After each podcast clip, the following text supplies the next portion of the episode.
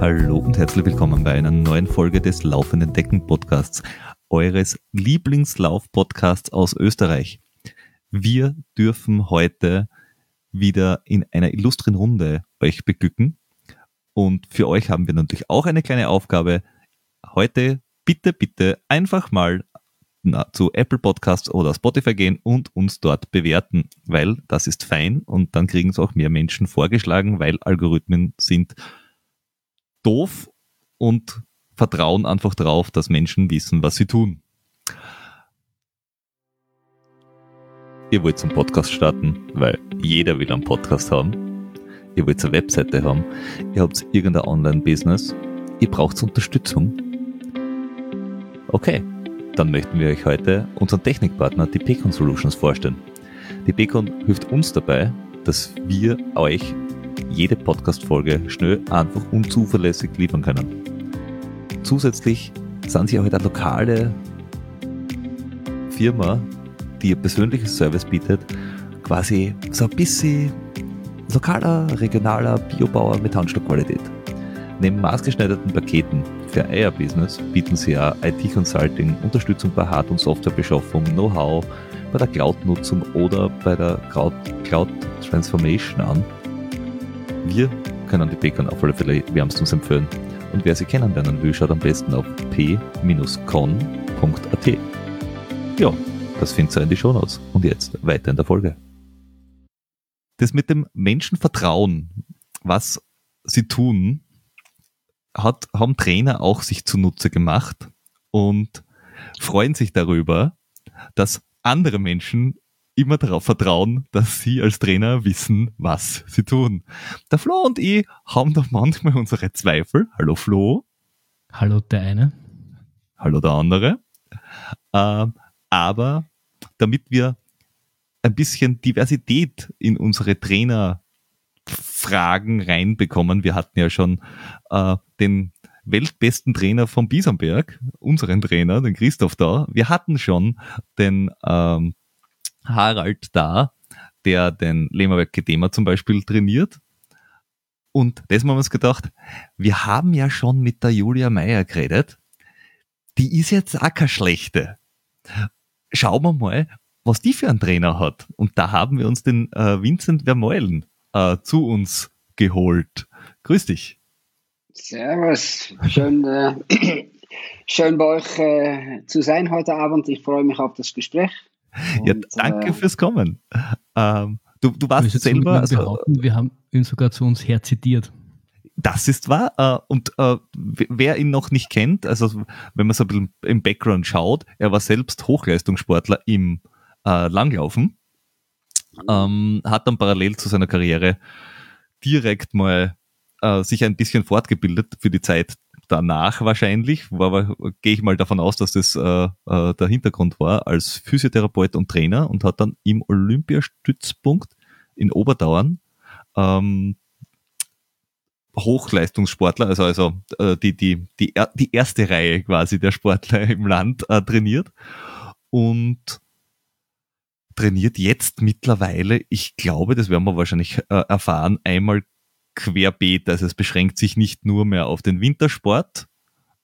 Und ähm, ich, ich, bin schon ganz gespannt, äh, wie es denn da so abgeht. Trifft das ungefähr so als Einleitung?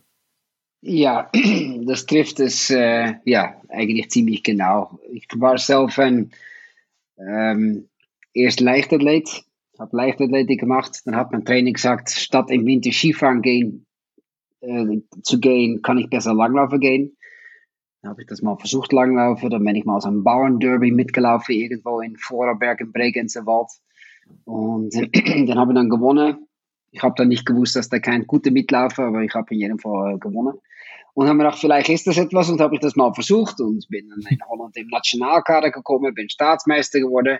Das war natürlich nicht so schwierig, weil ähm, ja, im Land der Blinde ist halt einer König. So, äh, das hat auch nicht zugetroffen.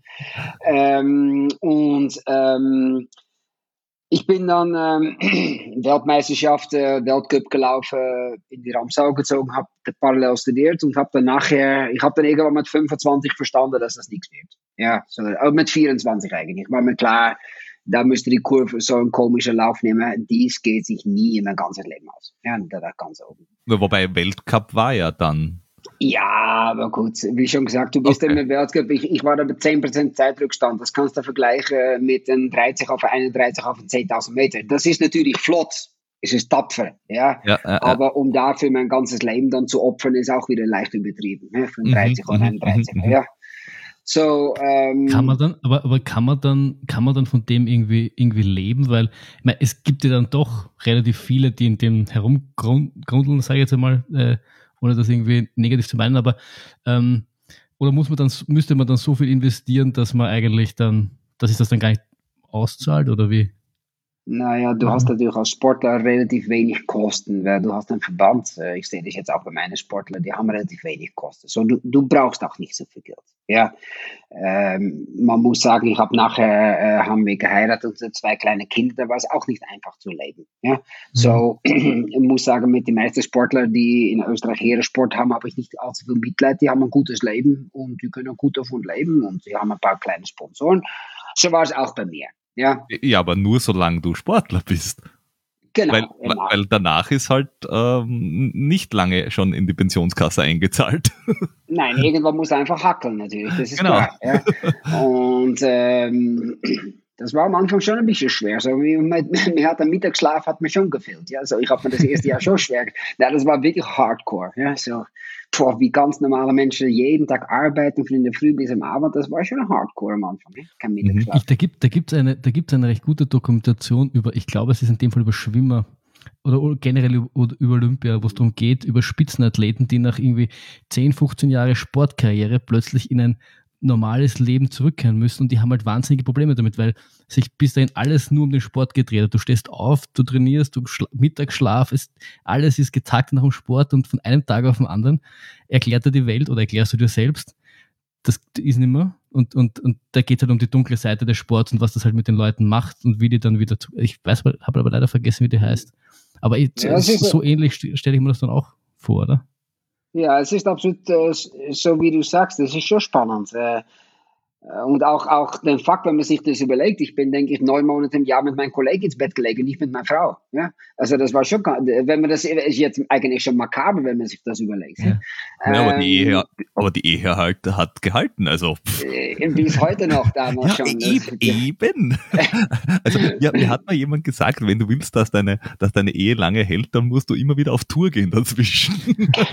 naja, als Sportler bist du natürlich ständig unterwegs. Die Julia ist jetzt auch in Südafrika Amerika. Also mhm. momentan sind all meine Sportler, die ich begleite, sind alleine unterwegs und ist die Freund oder die, äh, der Freund oder die Freundin alleine zu Hause. Das ist da, ja, all meine Sportler jetzt eigentlich. Ja, ja.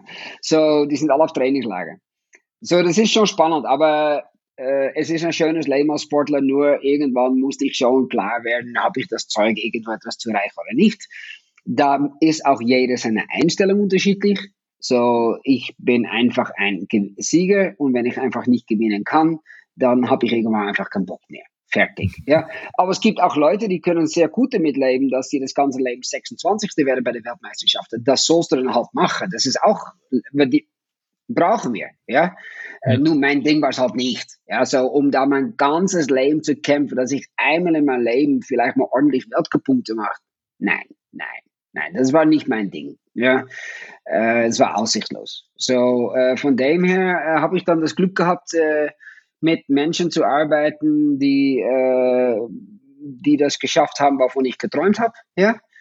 Und ich habe von denen sehr viel gelernt. Ich habe gelernt, was, was das ausmacht und ähm, äh, was das im Training ausmacht. Und ja, das war halt eine andere Welt. Ich brauche da keinen Namen zu nennen, aber wir haben damals an Olympiastützpunkt Obertown sehr viele Goldmedaillen gehabt in verschiedenen Sportarten. Ja, und äh, ja, ich habe von all denen sehr viel gelernt, muss ich sagen. Hat, hat das, hat das, hat das äh, reibungslos direkt funktioniert, wenn man sagt, okay, du hast mit 24, 25 gelernt, okay, ich, ich werde nie die Goldmedaille umgehängt äh, bekommen in meinem Sport, aber ich gehe jetzt da in die, in die quasi Physiotherapeutenschiene, ich weiß nicht, ob direkt Trainer sein da auch schon irgendwie überhaupt spruchreif war. Ähm, aber da ist man ja quasi dann im selben Alter fast wie die Athleten, mit denen man zusammenarbeitet. Funktioniert das dann gleich direkt reibungslos, dass die sagen, ah ja, okay, ähm, oder ist es sogar vorteilhaft, dass die wissen, okay, du weißt, wovon du sprichst?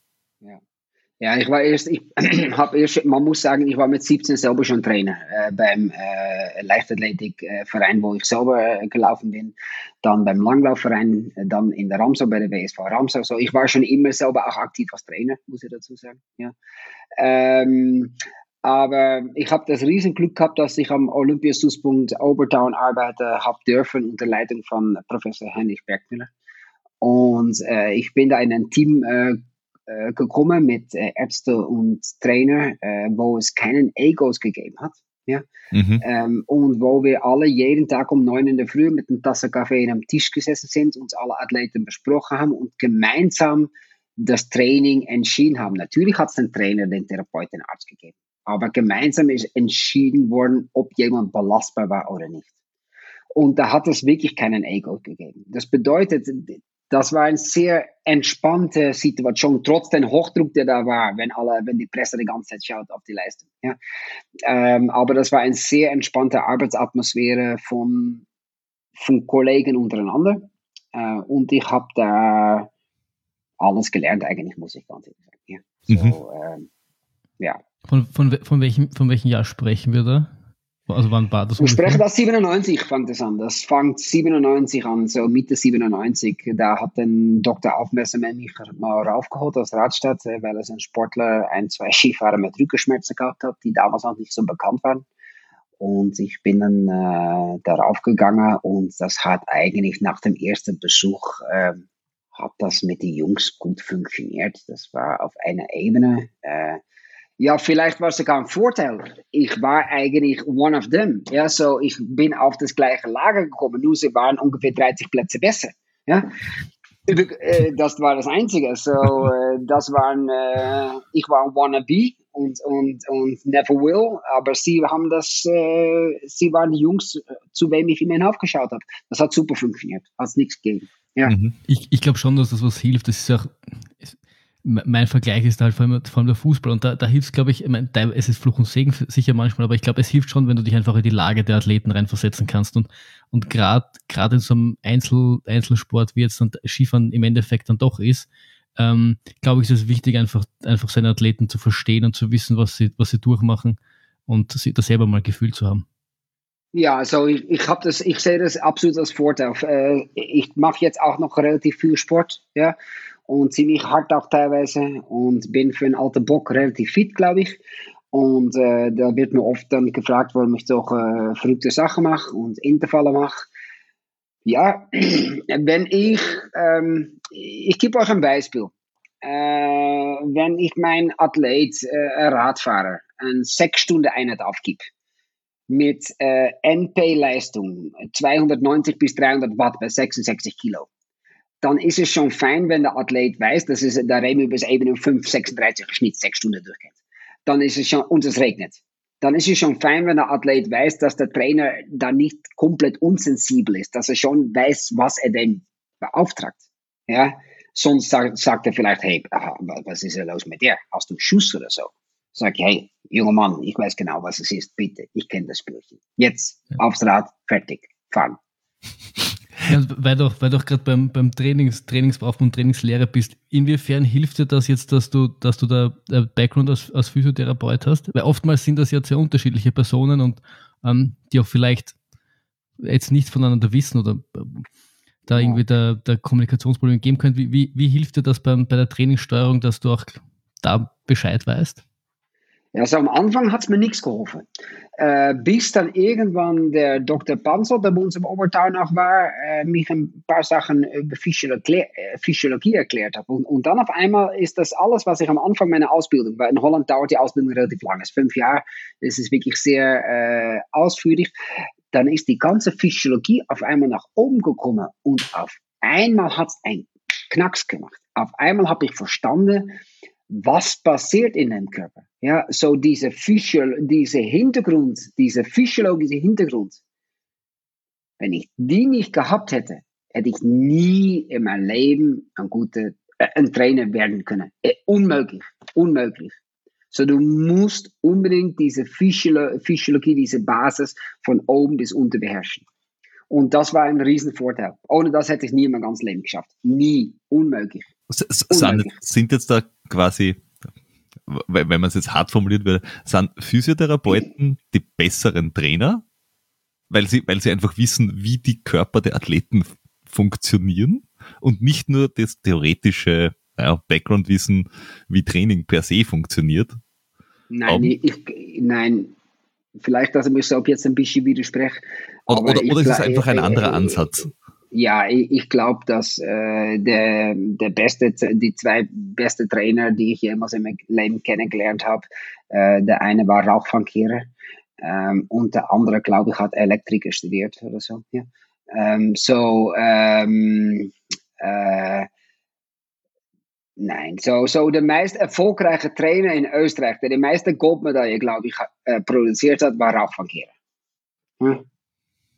So, äh, von, von dem her. Es funktioniert.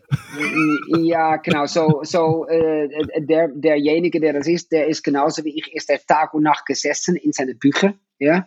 Äh, ich bin oft ins Stützpunkt gekommen, wo ich ihn dann angetroffen habe, schlafend oberhalb seine Bücher, wo er einfach eingeschlafen ist am Abend. Ja?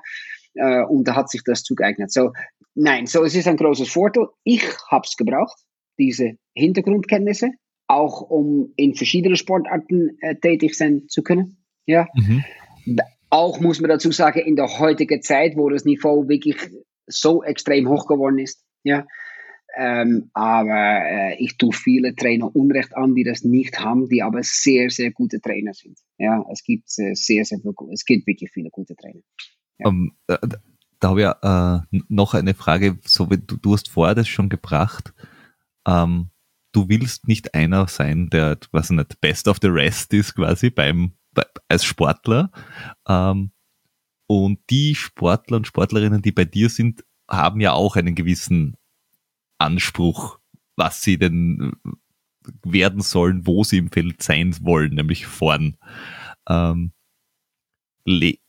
sortierst du das vorab aus und sagst, okay, mein Ansatz ist immer, dass wir das Beste quasi aus dir rausholen und das muss quasi Weltspitze sein. Also ist, bist du wirklich äh, da, dass du sagst, ich setze erst ab einem gewissen Level an, damit, und die müssen das Training auch, naja, 100% ernst nehmen.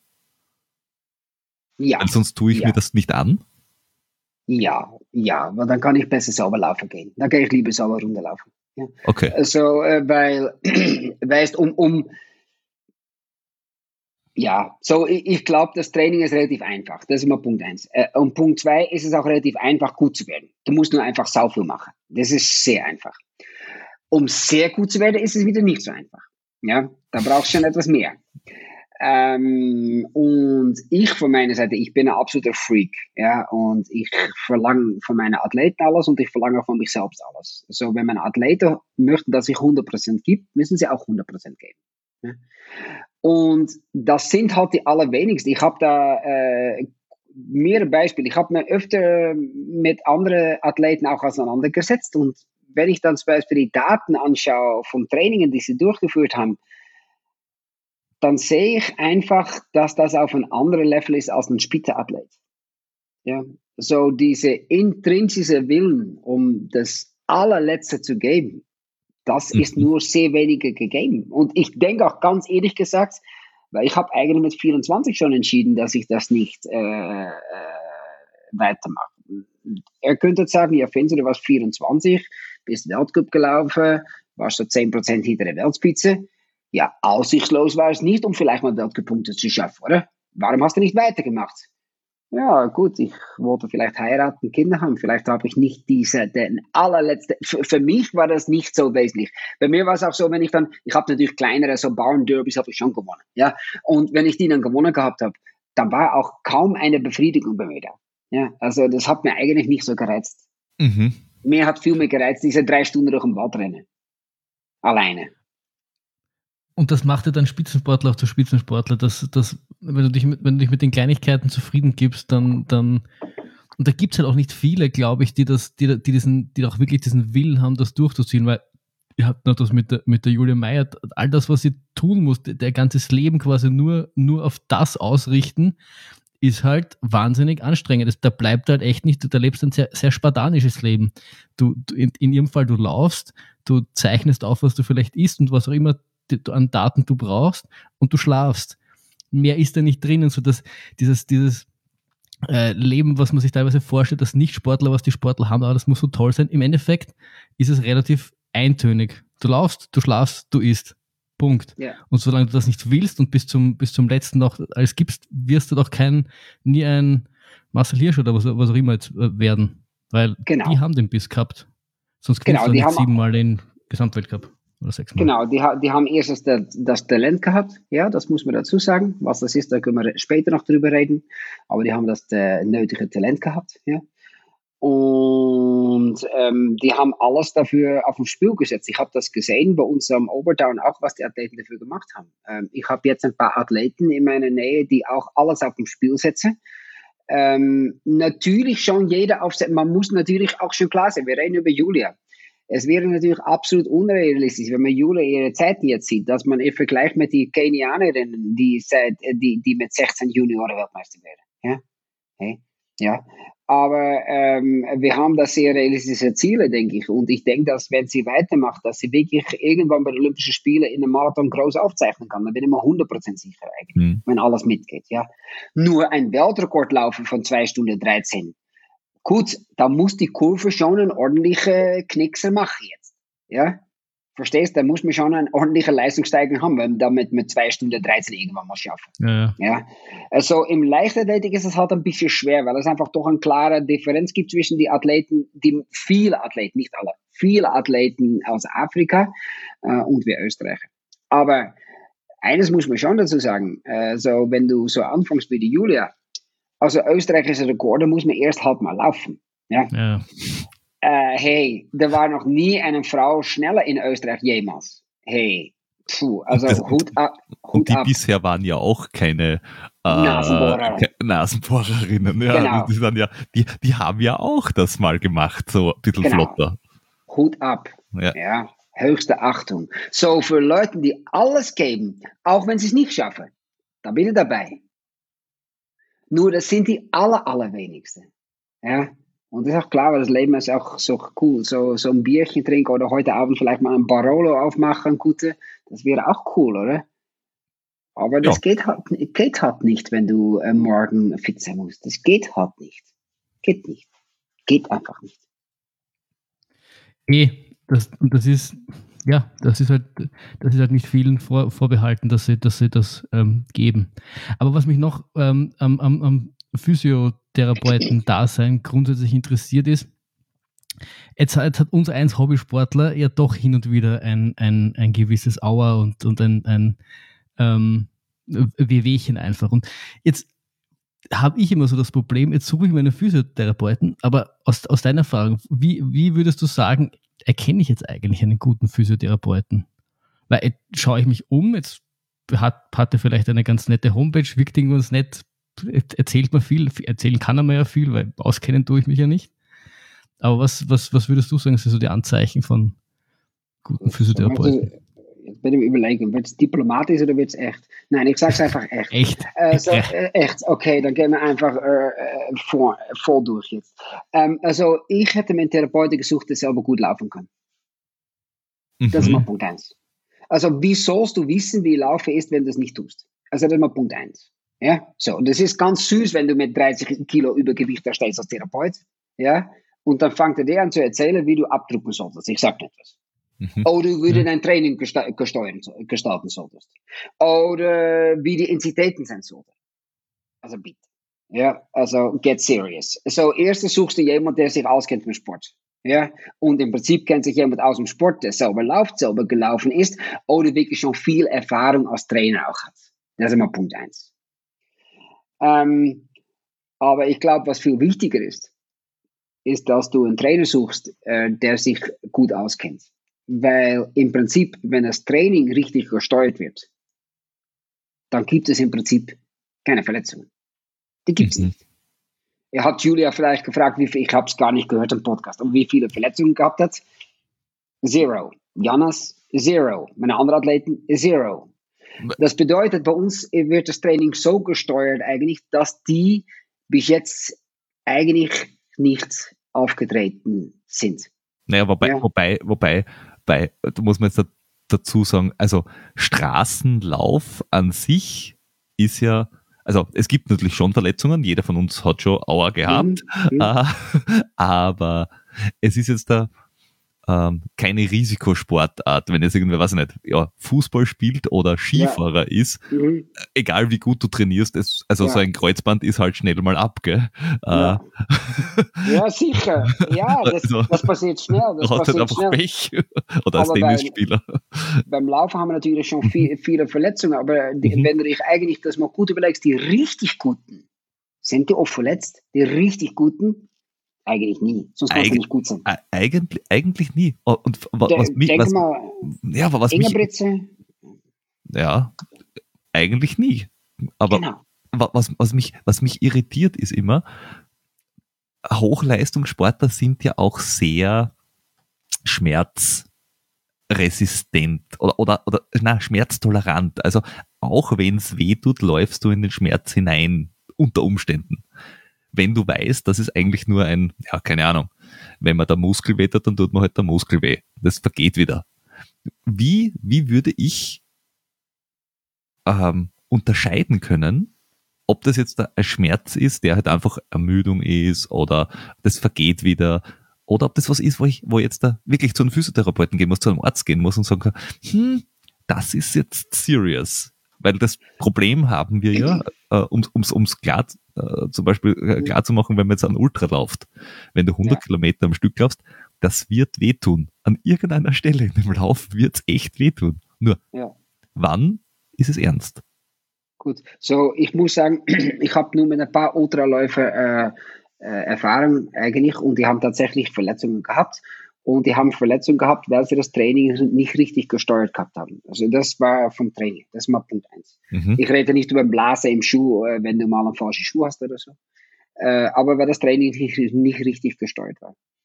Ähm, zweitens ist es so, äh, Schmerzen. Es gibt im Prinzip zwei Arten von Schmerzen. Ein, ein ziehender, nicht stechender Schmerz und ein stechender Schmerz. Ja? Mhm. Ein stechender Schmerz, das sind bestimmte eigene Nerven, bedeutet immer Nein. Nein. Bitte aus, fertig, nee. Ah, okay, das, ist das, das rote Warnlicht im Auto, das sagt, Nein, Motor jetzt abstellen. Genau, aber im Prinzip, im Prinzip ein, ein ziehender Schmerz im Prinzip auch, weil ein Schmerz ist unangenehm und es ist nur unangenehm, damit du es lässt, lasst. Ja? Mhm. Das bedeutet nie ja. So, Schmerzen bedeutet nie ja. Ja, für bestimmte Leute vielleicht, aber normale, für normale Menschen bedeuten Schmerzen im Prinzip nein. Okay. Ja, ja, du schaust gleich zum Flow. Ja? Gut. Ja, aber weißt du, als Sportler oder Ultrasportler ist man nicht normal, deswegen, das, das, ist, das kannst du ja, nicht sagen. Genau, genau, genau. Aber das ist auch schon ein Punkt natürlich, also warum wir so eine eigene Truppe haben. Ähm, so, für mich hat äh, Sport schon mit Gesundheit zu tun. Und wenn ich dann höre von äh, Leuten, die mir sagen, ja, Sport ist auch nicht gesund und so, also ich behaupte, dass die Sportler, die wir haben, die gesundeste Menschen auf der Welt sind. Also wenn sie das nicht sind, können sie nicht solche Leistungen bringen. Ja. Das, glaub, also, das, haben wir, das haben wir schon oft besprochen. Das haben wir schon oft besprochen, dass der, der Wettkampf an sich ist sicher nicht gesund. Die Streif mit 120 runterfliegen, ja. das ist einfach nicht gesund. Ja. Und 160 Kilometer im Wettkampftempo laufen ist auch nicht gesund, aber das Training dorthin, also alles, was du bis dorthin tust, das ist sicher sehr gesundheitsförderlich. Ja, und, das und, ist ja nur ein, ein, ein, Moment, eine Momentaufnahme, die ungesund ja. ist. Ja, ich möchte den Skisport ein bisschen da draußen lassen, weil äh, mein eigener Sohn wollte auch Skifahrer werden, weil er doch hier bei mir sehr viele bekannte Skifahrer kennengelernt hat. Ähm, und da war so ein kleiner Fratz war er da und vier, fünf und hat er die Männer gesehen und, und ist dann auch viel gefahren, gut gefahren, aber das habe ich ihm eigentlich verboten. Ich wollte das nicht weil ich einfach nur kaputte Knie und Rücken sehe. Äh, die, die paar Ausnahmen sind dann zufällig ein Hermann und der Michi. Ja, äh, aber sogar, sogar der, der Ding, ähm, äh, der Benny, der Reich, der hat sogar so ein hm. Kreuzband gerissen gehabt. Ja, verstehst? Ja, also es ja, sind wirklich nur die, es sind nur die aller, aller, allerbesten, die ohne schwere Verletzungen davon kommen. Und es, also, ist, und es ist einfach äh, das Material so aggressiv, dass es echt ja. schnell geht. Ja. Weiß, wenn du mit 80 oder 90 km/h einen Berg runterfährst, dann brauchst du nicht zu wundern, dass ab und zu etwas kaputt geht. Also das ist relativ einfach, denke ich, oder? Ja. It doesn't ja, take a rocket scientist. So, ähm, das ist relativ einfach. Ähm, so, das möchte ich, äh, äh, der Skisport möchte ich ein bisschen weglassen. Ja? Ähm, letzte, Wo äh, letzte Monat, im Monat Dezember, glaube ich, zehn Tote beim Skifahren in, in Tirol. Also das möchte ich bitte weglassen. Mhm. Ähm, aber ähm, in anderen Sportarten sind Schmerzen nie zu tolerieren. Und äh, ich habe eine Sportlerin gehabt, die wollte das schon. Äh, da weitermachen und Tabletten mit, äh, haben wir uns getrennt. Da sind wir getrennte Wege gegangen. Also bei mir ist Sport hat mit Gesundheit zu tun, Lifestyle. Ja. Mhm. Und das muss immer gesund sein. Und der Schmerz ist nie zu tolerieren. Nie, nie, nie. Mhm. Aber du, von, von, was du jetzt natürlich nicht sprichst, ist jetzt, keine Ahnung, wenn ich einen Muskelkater habe oder so irgendwas und dann doch noch, also das sind halt, weil du sprichst ja nur von stechenden und ziehenden Schmerzen. Richtig? Also von Schmerzen. Ja, also von Schmerzen. Nein, Verletzungsschmerz. Genau, Verletzung. da, da, das, das wäre eigentlich das meine, meine Frage auch gewesen, weil, also ich glaube, wir sind uns alle einig, auch, äh, ich habe da äh, jetzt das wieder einmal gehört, ich glaube, das war eine Studie mhm. irgendwann unter mhm. Ultraläufern, äh, und ich habe jetzt das zum zweiten oder dritten Mal zitiert gehört von verschiedenen Quellen, wo sie eine Umfrage gemacht haben bei Ultraläufern und 40 Prozent der mhm. Befragten haben vor oder während des Rennens Schmerzmittel genommen. Ja, und davon die Hälfte vorsorglich also ohne, dass es noch wehgetan hat. Ja, also abs absurd. Völlig absurd. Balsame, ja, also checke nicht. Also ich glaube, da sind wir uns alle einig, dass also wenn man am Berg geht, dass man sich Schmerztabletten einsteckt, wenn man dort mich umknöchelt und auf die Rettung wartet. Ja, ist ja gut. Kann man mitnehmen. Aber, im, aber es heißt trotzdem, ich höre jetzt auf mit dem, was ich gerade tue. Ich nehme die Schmerztabletten einfach nur, damit es gerade nicht weh tut. Ja. Äh, nur im Wettkampf also man, man geht nicht mit Schmerzmittel oder, oder eingespritzt in einen Wettkampf. Das macht man einfach nicht. Ähm, Außer man ist eingespritzt mit einem gespritzten. Ja, das, ja, also Blaufränkisch Ultralaufen ist okay. Das taugt mir, das taugt mir, genau. Ja, oder Marathon äh, Medoc. Das ist okay. ah, nur, äh, was mich interessiert ist, wie, wie unterscheide ich, äh, äh, wie soll ich sagen, Trainingsschmerz oder so. Also, also Schmerz, der da ist halt, weil es halt deine Muskeln beanspruchst und deinen Körper beanspruchst und Verletzungsschmerz. Also wie merke ich, dass es ein Verletzungsschmerz ist? Weil der ich mir manchmal schwer. Naja, Verletzungsschmerz ist, wenn er natürlich mit einem Sport zusammenhängt. So, du hast äh, so, du stehst auf dem Bett, hast kein Problem, du rennst weg und auf einmal tut dein Knie weh. Das ist ein Verletzungsschmerz. Ja? Ja, dann passt etwas nicht. Das bedeutet übrigens nicht, dass die Welt vergeht. Ja, so das kann durchaus sein, dass du heute mal nicht laufst und dass es morgen weg ist. Mhm. So, ich stelle die Situation natürlich sehr schwarz-weiß hier da, damit ich klar mhm. rüberkomme.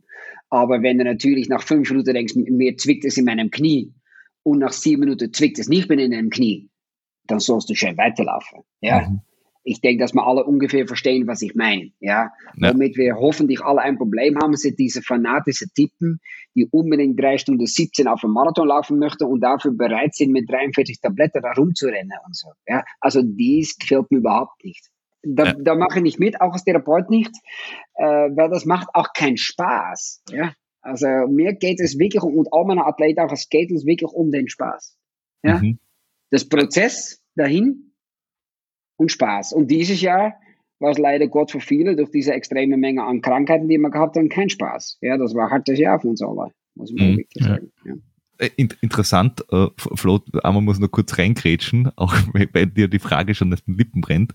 Äh, bei, bei mir, weil wir haben meine, meine Achillessehne ja schon ein paar Mal äh, besprochen, ähm, da hat mir ja mein Orthopäde gesagt, äh, wenn ich viel laufe, schmerzfrei werde ich nicht sein. Punkt. Weil das einfach die Ferse, also der, der, der Knochen nicht hergibt. Der Hacklund, ja. aus dem Hacklundferse. Genau. Genau. Okay. Und er hat gesagt, naja, du, kann, du kannst das, wir können es schon richten, Nein. aber du fällst ein Jahr aus. Das heißt nämlich, wir fräsen das Ganze ab und wir montieren das so, so hin, wie es dann, wie es gehört. Aber wenn du ordentlich trainierst und das gut behandelst und, und, und, und darauf Rücksicht nimmst, dann wird es halt auf einer Skala von 1 bis 10 so eine 2 bis 3 maximal sein. Also noch nicht therapeutenwürdig. Und ich habe gesagt, naja, bevor ich jetzt ein Jahr lang nichts tue und keine Garantie habe, dass es funktioniert, dann machen wir das halt. Und er hat darauf gesagt, ja, 80 Prozent seiner Kunden hätten gesagt, bitte operieren, aber er hätte es auch nicht gemacht. Nein, so ähm, Hacklund und Hacklund sind zwei Paar Schuhe, das muss man dazu sagen. Äh, so, erstens ist natürlich die Frage, hat der Orthopäde dich beim Laufen zugeschaut? Weil es ist natürlich schon fein, wenn jemand Schmerzen beim Laufen hat, dass er nicht mit das MR oder Röntgen schaut, sondern beim Laufen zuschaut, weil er hat halt beim Laufen Schmerzen. Das wäre schon angebracht dann. Ähm, zweitens ist es dann so, dass dieser Hacklund eigentlich äh, immer entsteht bei äh, Menschen, bei Läufern, äh, die irgendwann eine geringe Verletzung gehabt haben im Wadel und dabei äh, das aktive Abdrucken und das Ex nach der Landung, also aktive Abdrucken wieder, äh, einfach nicht mehr machen. Und was dabei passiert, ist, dass de facto eigentlich bei der Landung die Ferse auf den Boden kommt, das Knie nach vorne geht und nicht eine aktive Anspannung der Wadenmuskulatur. Und dadurch wird die Ferse in der Fersekappe gedrückt. Es entsteht Reibung und da, wo Reibung ist, entsteht dann irgendwann, wenn es längere Zeit andauert, diese Entzündung, die da entsteht, vermehrt Knochen und dann haben wir einen Hacklund. So, gut. Jetzt ist dann die Frage, ist das Problem des Knochen Oh, das ist das Problem der Laufstil. So. Jetzt kommt es aber dann Problem, wenn der Hacklund so massiv ist, dass es sogar mit, wenn er, wenn du ähm, morgen wie Kipchoge laufen hast, äh, wenn du dann sogar noch einen Druck im Schuh hast, dann wird es halt ein Problem. Und dann ist eine Operation indiziert, weil wenn der Patient mhm. oder der Sportler es dann versteht, dann können wir nachher sauber anfangen und kommen wir nachher schmerzfrei ans Ziel. So, wir brauchen da einen Plan. So wie man, um an die Weltspitze zu kommen, auch einen genauen Plan braucht, eine Analyse. Aber mhm. es ist wirklich nicht okay, eine Verletzung von jemandem zu beurteilen, der beim Laufen Schmerz hat, wenn er nicht laufen lässt. Das ist nicht okay. Mhm. Weil da liegt das Problem. Also nicht beim Radfahren oder beim Schlafen. Beim Laufen liegt das Problem. Ja, ja klar. Und es ist mir wurscht, wie das MR schaut. Es ist mir komplett wurscht, wie das MR schaut. Komplett egal. Das wissen wir mittlerweile beim, Pet, beim Peter lag eher auch das Problem, dass er äh, nichts gelaufen ist und dann 200 Kilometer Läufe innerhalb von zwei Monaten gemeint hat, das ist eh alles kein Problem. Ja, De Details. Details. Ja, Kopfsache ist nur Kopfsache bei genau, Kopfsache. genau. Und der, der, Körper steckt das alles mit links weg. Überhaupt Richtig. kein Problem. Was, was, was, was, mich dann aber auch eine, zu einer anderen Frage noch bringt, äh, weil du vorher die Julia angesprochen hast. Ähm, und, und eben auch mit, dass man das Problem analysiert, äh, wenn, wenn es irgendwo wehtut.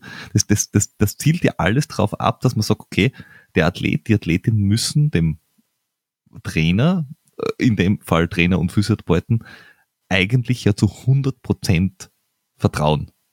Wenn der sagt, wir, machen, wir gehen jetzt in diese Richtung, ich, ich habe einen Plan, wir gehen in die Richtung, damit wir dort ankommen, dann musst du als Athlet oder als Athletin ja wirklich sagen, okay, passt. Äh, vertraut, also äh, äh, schaffen das alle Athleten so wirklich komplett loszulassen und sagen, äh, du hast einen Plan für mich, äh, ich vertraue jetzt einmal die nächsten zwei, drei, fünf Jahre? So, solange Erfolge da sind, ist es relativ leicht. Äh, und wenn Erfolg ausbleibt, ist das natürlich ein Problem. Ja? Ähm, aber im Prinzip vertraue meine Athleten mir zum 100%. Ich vertraue meinen Athleten zu 100% und wir bestimmen gemeinsam den Plan.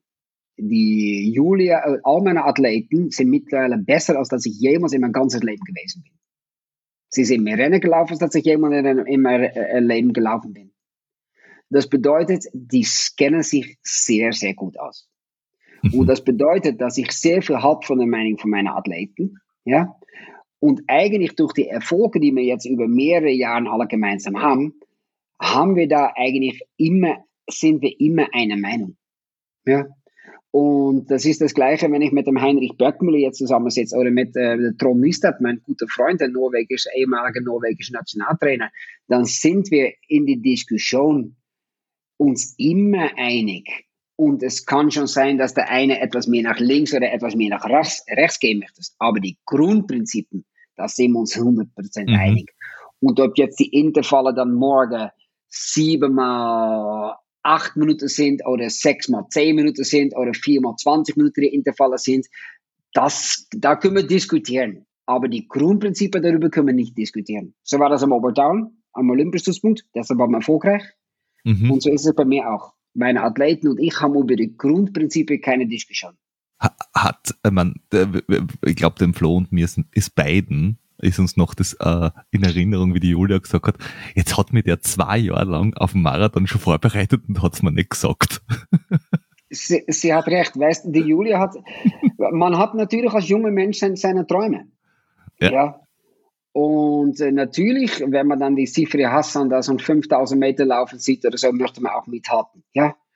Nur äh, ein Blinder hat gesehen, dass das nicht passt. Ja, dass das nicht geht bei Julia. Ja, die Zeitabstand war einfach zu groß. Na, da haben wir jetzt ein, bei Julia haben wir einen riesen Vorteil. Das ist ein Sparmotor. Die hat einen Sparmotor drin liegen. Die hat so einen 3-Liter-Motor drin liegen. Ja, mhm. so, so einen VW 3-Liter-Motor drin liegen. Das bedeutet, äh, äh, genetisch her, er ist ja noch nicht gut trainiert, aber da sind wir jetzt dabei. Ja, das bedeutet, die Julia äh, ist in der Lage, ihr Max, ihr, ihr, fast ihre maximale Geschwindigkeit ewig zu laufen. Das kann, das, da ist sie trainierbar. Bei Schnelligkeit ist sie halt nicht trainierbar. Ja? Mhm. Das kommt auch dazu, weil sie halt zu alt ist. Ja? Also so, wenn, äh, hätte sie einfach mit, was nicht, zehn anfangen müssen 10, in diese 10, Richtung. 10, 10, mhm. 10. Ja, genau. Ja. So, du wirst heutzutage in der Weltspitze sehr wenig Athleten sehen, die spät anfangen. Das ist ein Märchen. Das ist schön, steht es in die Bücher, dass es das mal gegeben hat in Skandinavien. Also, aber es ist bitte, wenn du als, als Frau 29 auf ein 10.000 laufen möchtest, dann wird es mal Zeit mit 10, 12, dass du anfängst. Da, da, also, wenn du da mit 16 nicht schnell bist, naja, schaut ein bisschen blöd aus. Aber die Julia hat eine unheimliche Fähigkeit, dass sie trainieren kann. Sie ist unbegrenzt belastbar im Training, wirklich fast unbegrenzt belastbar. Mhm. Ja. Ähm, sie ist nie müde. Sie, ist, sie war bis jetzt nie krank. Verletzen war man auch noch nicht. Und das bedeutet, dass diese Trainingsprozesse, das Multiplizieren der Mitochondrien in ihrem Körper, das geht unendlich weiter. Ja? Gibt es da, da, gar keine Vorbelastung aus dem Fußball? Ja, weil, gut, weil das ist ja na, ist, ist, ist, das ist ja kein Sport. Das ist, wenn du das auf Hobbyniveau betreibst, ist das kein, kein, kein Leistungssport, wo wirklich eine Weiterentwicklung der körperlichen Leistungsfähigkeit stattfindet. Nein, nein, nicht ja? Weiterentwicklung. Ich meinte jetzt eigentlich äh, Vorbelastung, äh, verletzungstechnisch, dass man sagt, da, da sind schon irgendwelche Gelenke oder irgendwie schon ein bisschen. Äh, na, ja, gut, ich, das ist ja lustig. Äh, mein Freund, äh, guter Freund und, und Kumpel äh, und, und äh, Kollegentrainer Philipp Wesley, äh, auch aus Wien, äh, da hat die Julia mal vorgestellt mir, da war sie zehn, glaube ich. Mit zehn war sie mal beim Fußball bei mir. Da hat sie beim Philipp vorne am, am Platz da gekickt und da hat er gesagt, findest du, das ist die Julia und sie hat irgendwo, ich weiß es gar nicht mehr, eine Kleinigkeit. Aber ähm, da, da war sie mal bei mir, glaube ich. Und, und dann äh, ist sie dann später, das nächste Mal, dass sie bei mir war, war es in Wien. Da habe ich auch eine Ordination gehabt beim Bergmüll in der Perfekterstraße. Ja, da war ich fünf oder sechs Jahre. Ähm, und äh, da ist sie dann mit einer Verletzung zu mir gekommen, nachdem sie angefangen hat zu laufen. Ja. Mhm. Und dann habe ich ihr erzählt, dass was sie macht im Training, äh, dass das einfach äh, für ihr einfach nicht optimal ist in Bezug auf diese Verletzung und dass ich ihr rate, das ein bisschen umzuplanen und da ist langsam diese Zusammenarbeit eigentlich mehr oder weniger entsteh, entsteh, entstanden. Das war vom Anfang an eigentlich ein, richtig ein Zusammenarbeit, also nicht äh, diktatorial von oben nach unten, ja, mhm. oder Detektiv sagt man das best. So, das war wirklich eine Zusammenarbeit, äh, wo sie mir gesagt hat, was ich davon halte und habe gesagt, ich hätte es vielleicht so gemacht und dann langsam hat sie angefangen zu verstehen, was es braucht, um gut zu werden. Ja. Okay. Was, was mich interessiert, weil, weil du ja auch jetzt bei der Julia gesagt hast, dass sie verstehen hat müssen, äh, wie es richtig gehört und dass sie da quasi auch, auch so von, wie, wie man richtig trainiert, trainiert gehört, dass das auch irgendwie ein, ein Prozess ist, dass man das eben auch seinen Athleten lernt. Ändert sich dann der Einfluss, den die Athleten auf das Training haben, dann über die Zeit, dass sie dadurch quasi ich sage jetzt mal ein bisschen überspitzt, mündiger werden und dann einfach mehr Mitspracherecht bekommen, weil sie dann ja irgendwann nach drei, vier, fünf Jahren wissen, von was sie reden. Und am Anfang ist es mehr schon so ein, dass du ihnen die guten Tipps äh, ja. ein bisschen aufzwingst. Ja, also am Anfang habe ich schon ein bisschen Plan geschrieben. Ja, nur ich mag nicht gerne Pläne schreiben. Das tue ich überhaupt nicht gern. Ja, weil das Training ist so einfach. Ja, wir wiederholen immer das Gleiche. Es ist, es ist immer viel. Es ist immer hart. Äh, es ist immer an der Grenze. Ähm, so, es ist wirklich einfach. So heute auch. Ich habe weil Julia ist jetzt in Südafrika mit Janis und ich habe gerade mit Julia ja, heute haben wir vier oder fünf Mal telefoniert, ja. Und das erste Gespräch war, glaube ich, über das Training für die kommende Woche. Ja, das Gespräch über das Training hat, glaube ich, drei Minuten gedauert, ja. Sag, du schreibst es dir selbst auf, passt, sag, ich möchte das, mach mir nicht so eine, mach mir so eine drei wie viel, sag, ja, mach mir jetzt 40 Minuten, noch nicht 60, bitte, nächste Woche 60, dann bist du, ne? Okay, und die Janis, ja, die Janis, mach bitte dreimal eine Minute dazu, bitte, okay, Gut, wie viel, wie viel Kilometer diese Woche? Sag ja nicht über 200 bitte diese Woche. Ja, das ist 160 ungefähr. Okay, okay, okay. Kraft am Dienstag, Kraft am Dienstag. Okay, passt. Passt, hast du es im Kopf? Ja? Okay, gut. Fertig. Ja, aber ihr arbeitet jetzt da schon, wie viele Jahre zusammen? Vier, fünf, sechs? Na, na drei, drei. Drei Jahre, okay. Drei Jahre, drei Jahre. Ähm. Janis ist übrigens genau das Gleiche, mit die andere Athleten ist das eigentlich genau das Gleiche. Aber, ja. aber, du, aber du hast, wie gesagt, bei ihr das direkt quasi, quasi erkannt, wie sie funktioniert oder wie ihr Körper funktioniert und hast gesagt, okay, für kurz ist es langsam, aber Marathon könnte gut sein, deswegen legen wir das Training gleich dorthin an, äh, weil dort kann es wirklich weit nach oben gehen. Ähm, ja. ja, aber das ist trainierbar. Also, aber, ja, und, und, und du bist aber sehr Daten fixiert, glaube ich, dann auch, oder? Weil du hast vorher schon gesagt, dass du gesagt hast, ähm, das Training, die Planung ist jetzt kein fixer Plan, aber die Auswertung wird sehr, sehr, sehr ernst. genau und ernst äh, genommen. Genau, genau. So, ich kriege von Julia dann die Laktatwerte jetzt auch aus Südafrika.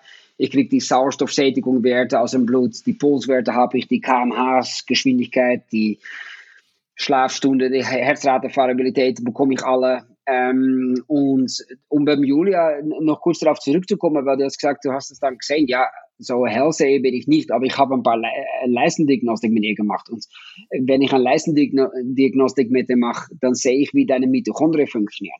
Dann sehe ich, wie deine aerobe Leistungsfähigkeit ist. Und, und, und dann weißt du echt schon alles. Ja.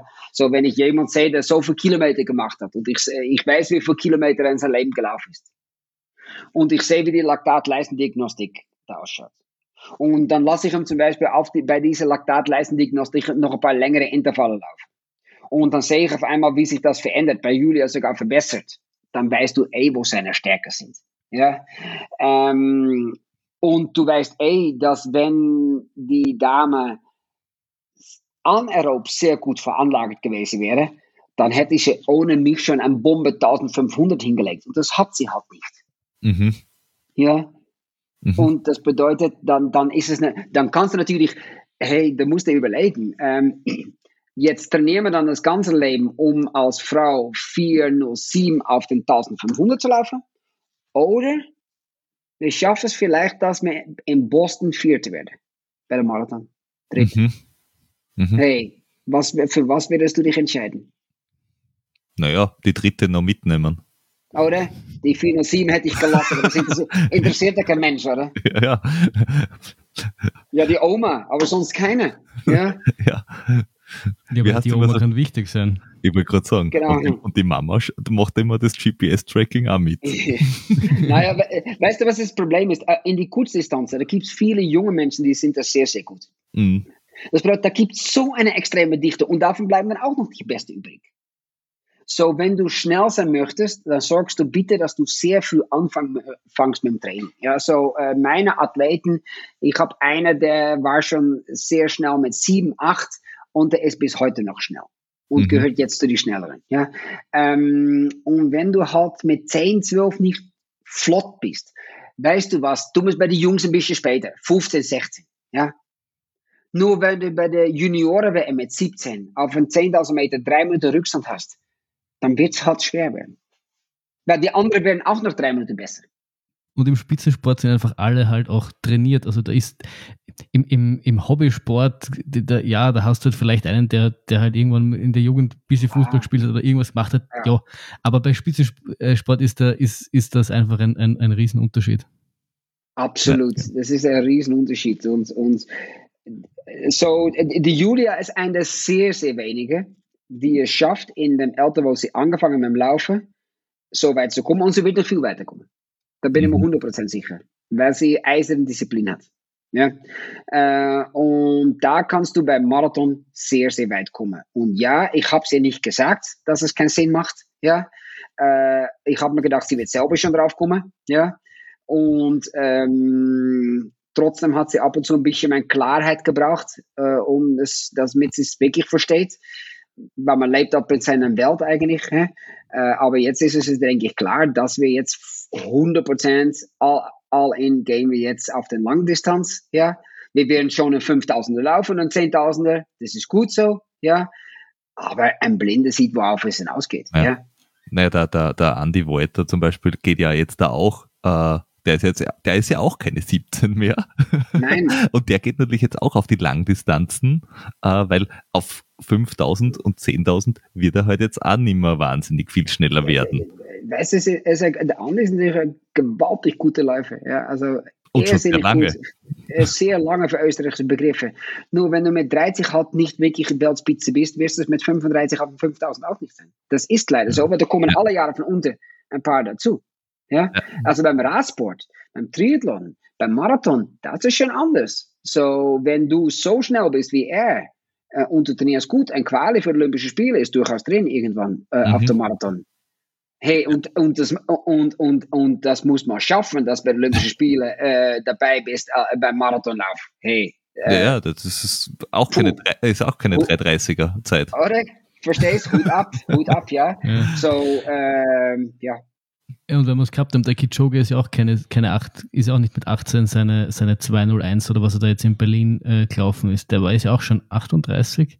Also das, der hat sich auch früher angefangen und der, der, hat, der hat die Basis, aber du siehst einfach, dass du in, was für Leistungen du in dem Alter noch, noch bringen kannst. Nicht, dass jetzt dann die Leute eine 201 irgendwann mal läuft, aber das ist, das ist möglich, dass das fällt dann nicht so ganz so arg ab, wie das dann bei den 5000 ist. Ich glaube, dass wenn du die Möglichkeit hättest im Training, Trainingssteuerung, so die personale Möglichkeiten, finanzielle Möglichkeiten, dann glaube ich fast, dass, es, dass, dass, dass, dass, dass alles möglich ist, auch im, im späteren Alter. Ja, so bis 45, 50 glaube ich das wirklich. Ja. Äh, nur äh, da scheitert es oft. So, so, wenn du einen Athlet wirklich gut betreuen möchtest, die, so die Julia, die wohnt oft hier. Ja, weil um in dem Alter, wo die Julia ist, noch richtig gut zu werden, da muss alles passen. Und deshalb ist sie einfach teilweise hier ähm, drei, vier Wochen hintereinander hier bei mir, wo jeden Tag Laktat gesteuert trainiert wird, um jede Woche so viel so ein bisschen weiterzubringen. Ja, da läuft jedes Training Laktat gesteuert ab. Kein einziges Training nicht. Gibt, gibt, da eigentlich zwischen, zwischen Männern und Frauen, also als Sportler, eine unterschiedliche Herangehensweise oder gibt es da einfach geschlechterspezifische Besonderheiten oder Tendenzen, dass man sagt, okay, ähm,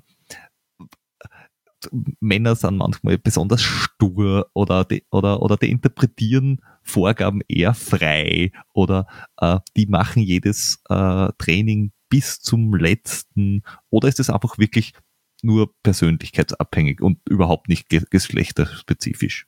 Ja, so ähm, ich denke, es ist so, dass wir kennen alle die Unterschiede zwischen Männern und Frauen, da brauchen wir gar nicht drüber zu reden. Du hast momentan auch einen Katze, der bei dir, bei dir vorbeiläuft. Wir kennen die Unterschiede zwischen Männern und Frauen, ja, das ist klar. Äh, das ist im Sport nicht viel anders. Wir sind halt ein bisschen anders getakt teilweise, ja. Aber wir sollten es aber auch nicht übertreiben. So im Training ist es so, ich weiß jetzt mit dieser Dame, die Stacy Sims, ist jetzt alles äh, hormonell reguliert, das ganze Training und so. Mhm. Ja, die Julia und ich halten das für ein bisschen überbewertet. Ja, so äh, die Julia und ich und, und Janas und alle anderen, die trainieren eigentlich alle fast gleich.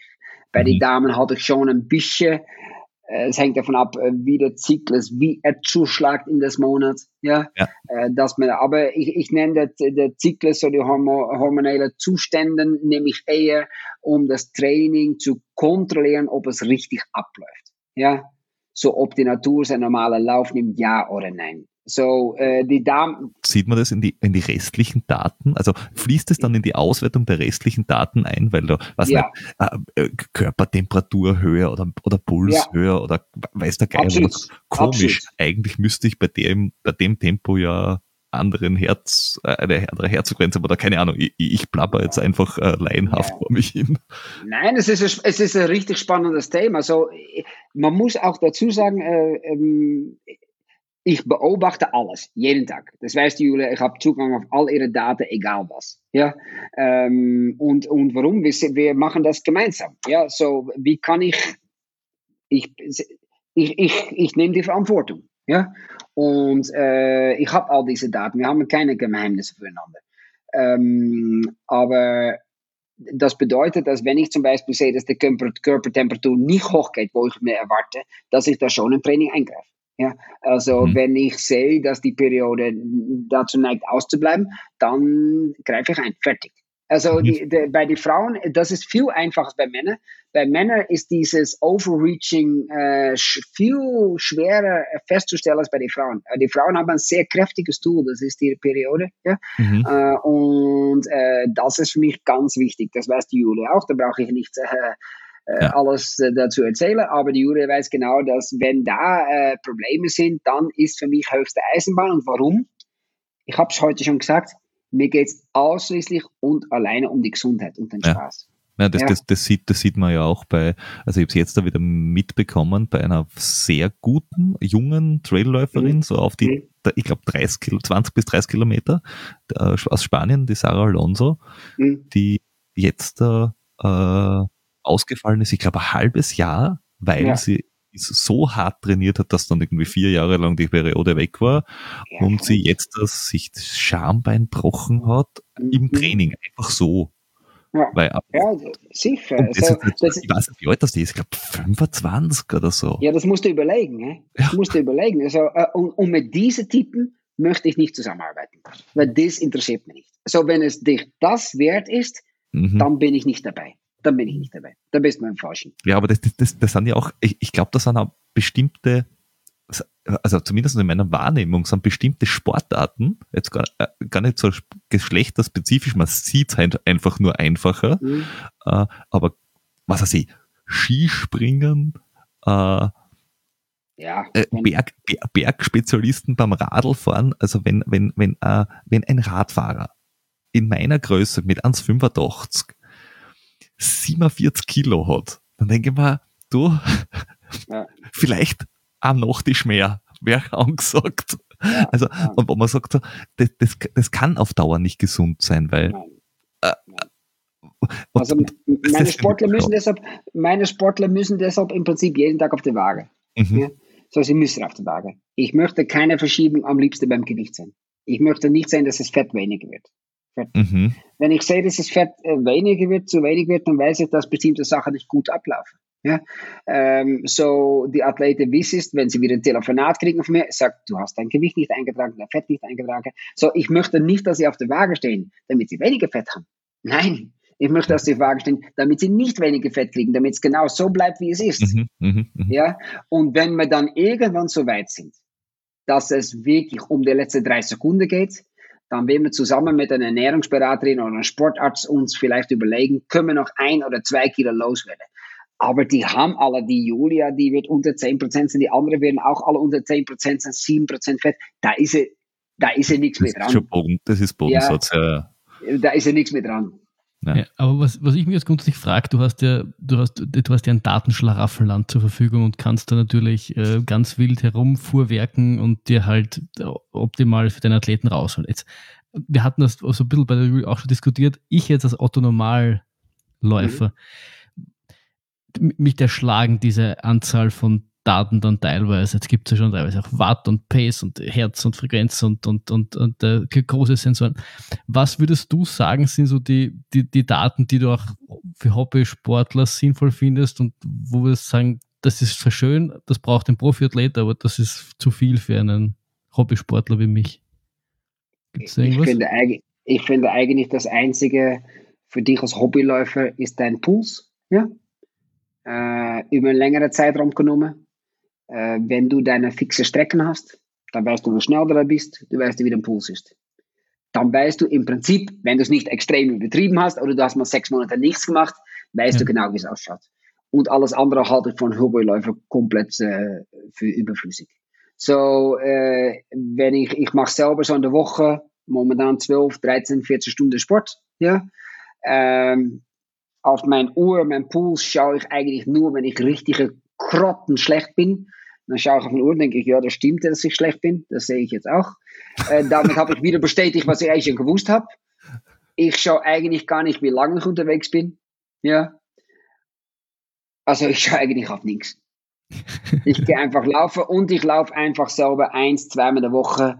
Äh, wenn ich merke, ich bin gut drauf, dann laufe ich einfach, schaue ich, dass ich 40, 50 Minuten richtige Belastungsminute habe, wo es einfach richtig hart zur Sache geht. Ab und zu im Gelände, ab und zu auf der Ebene.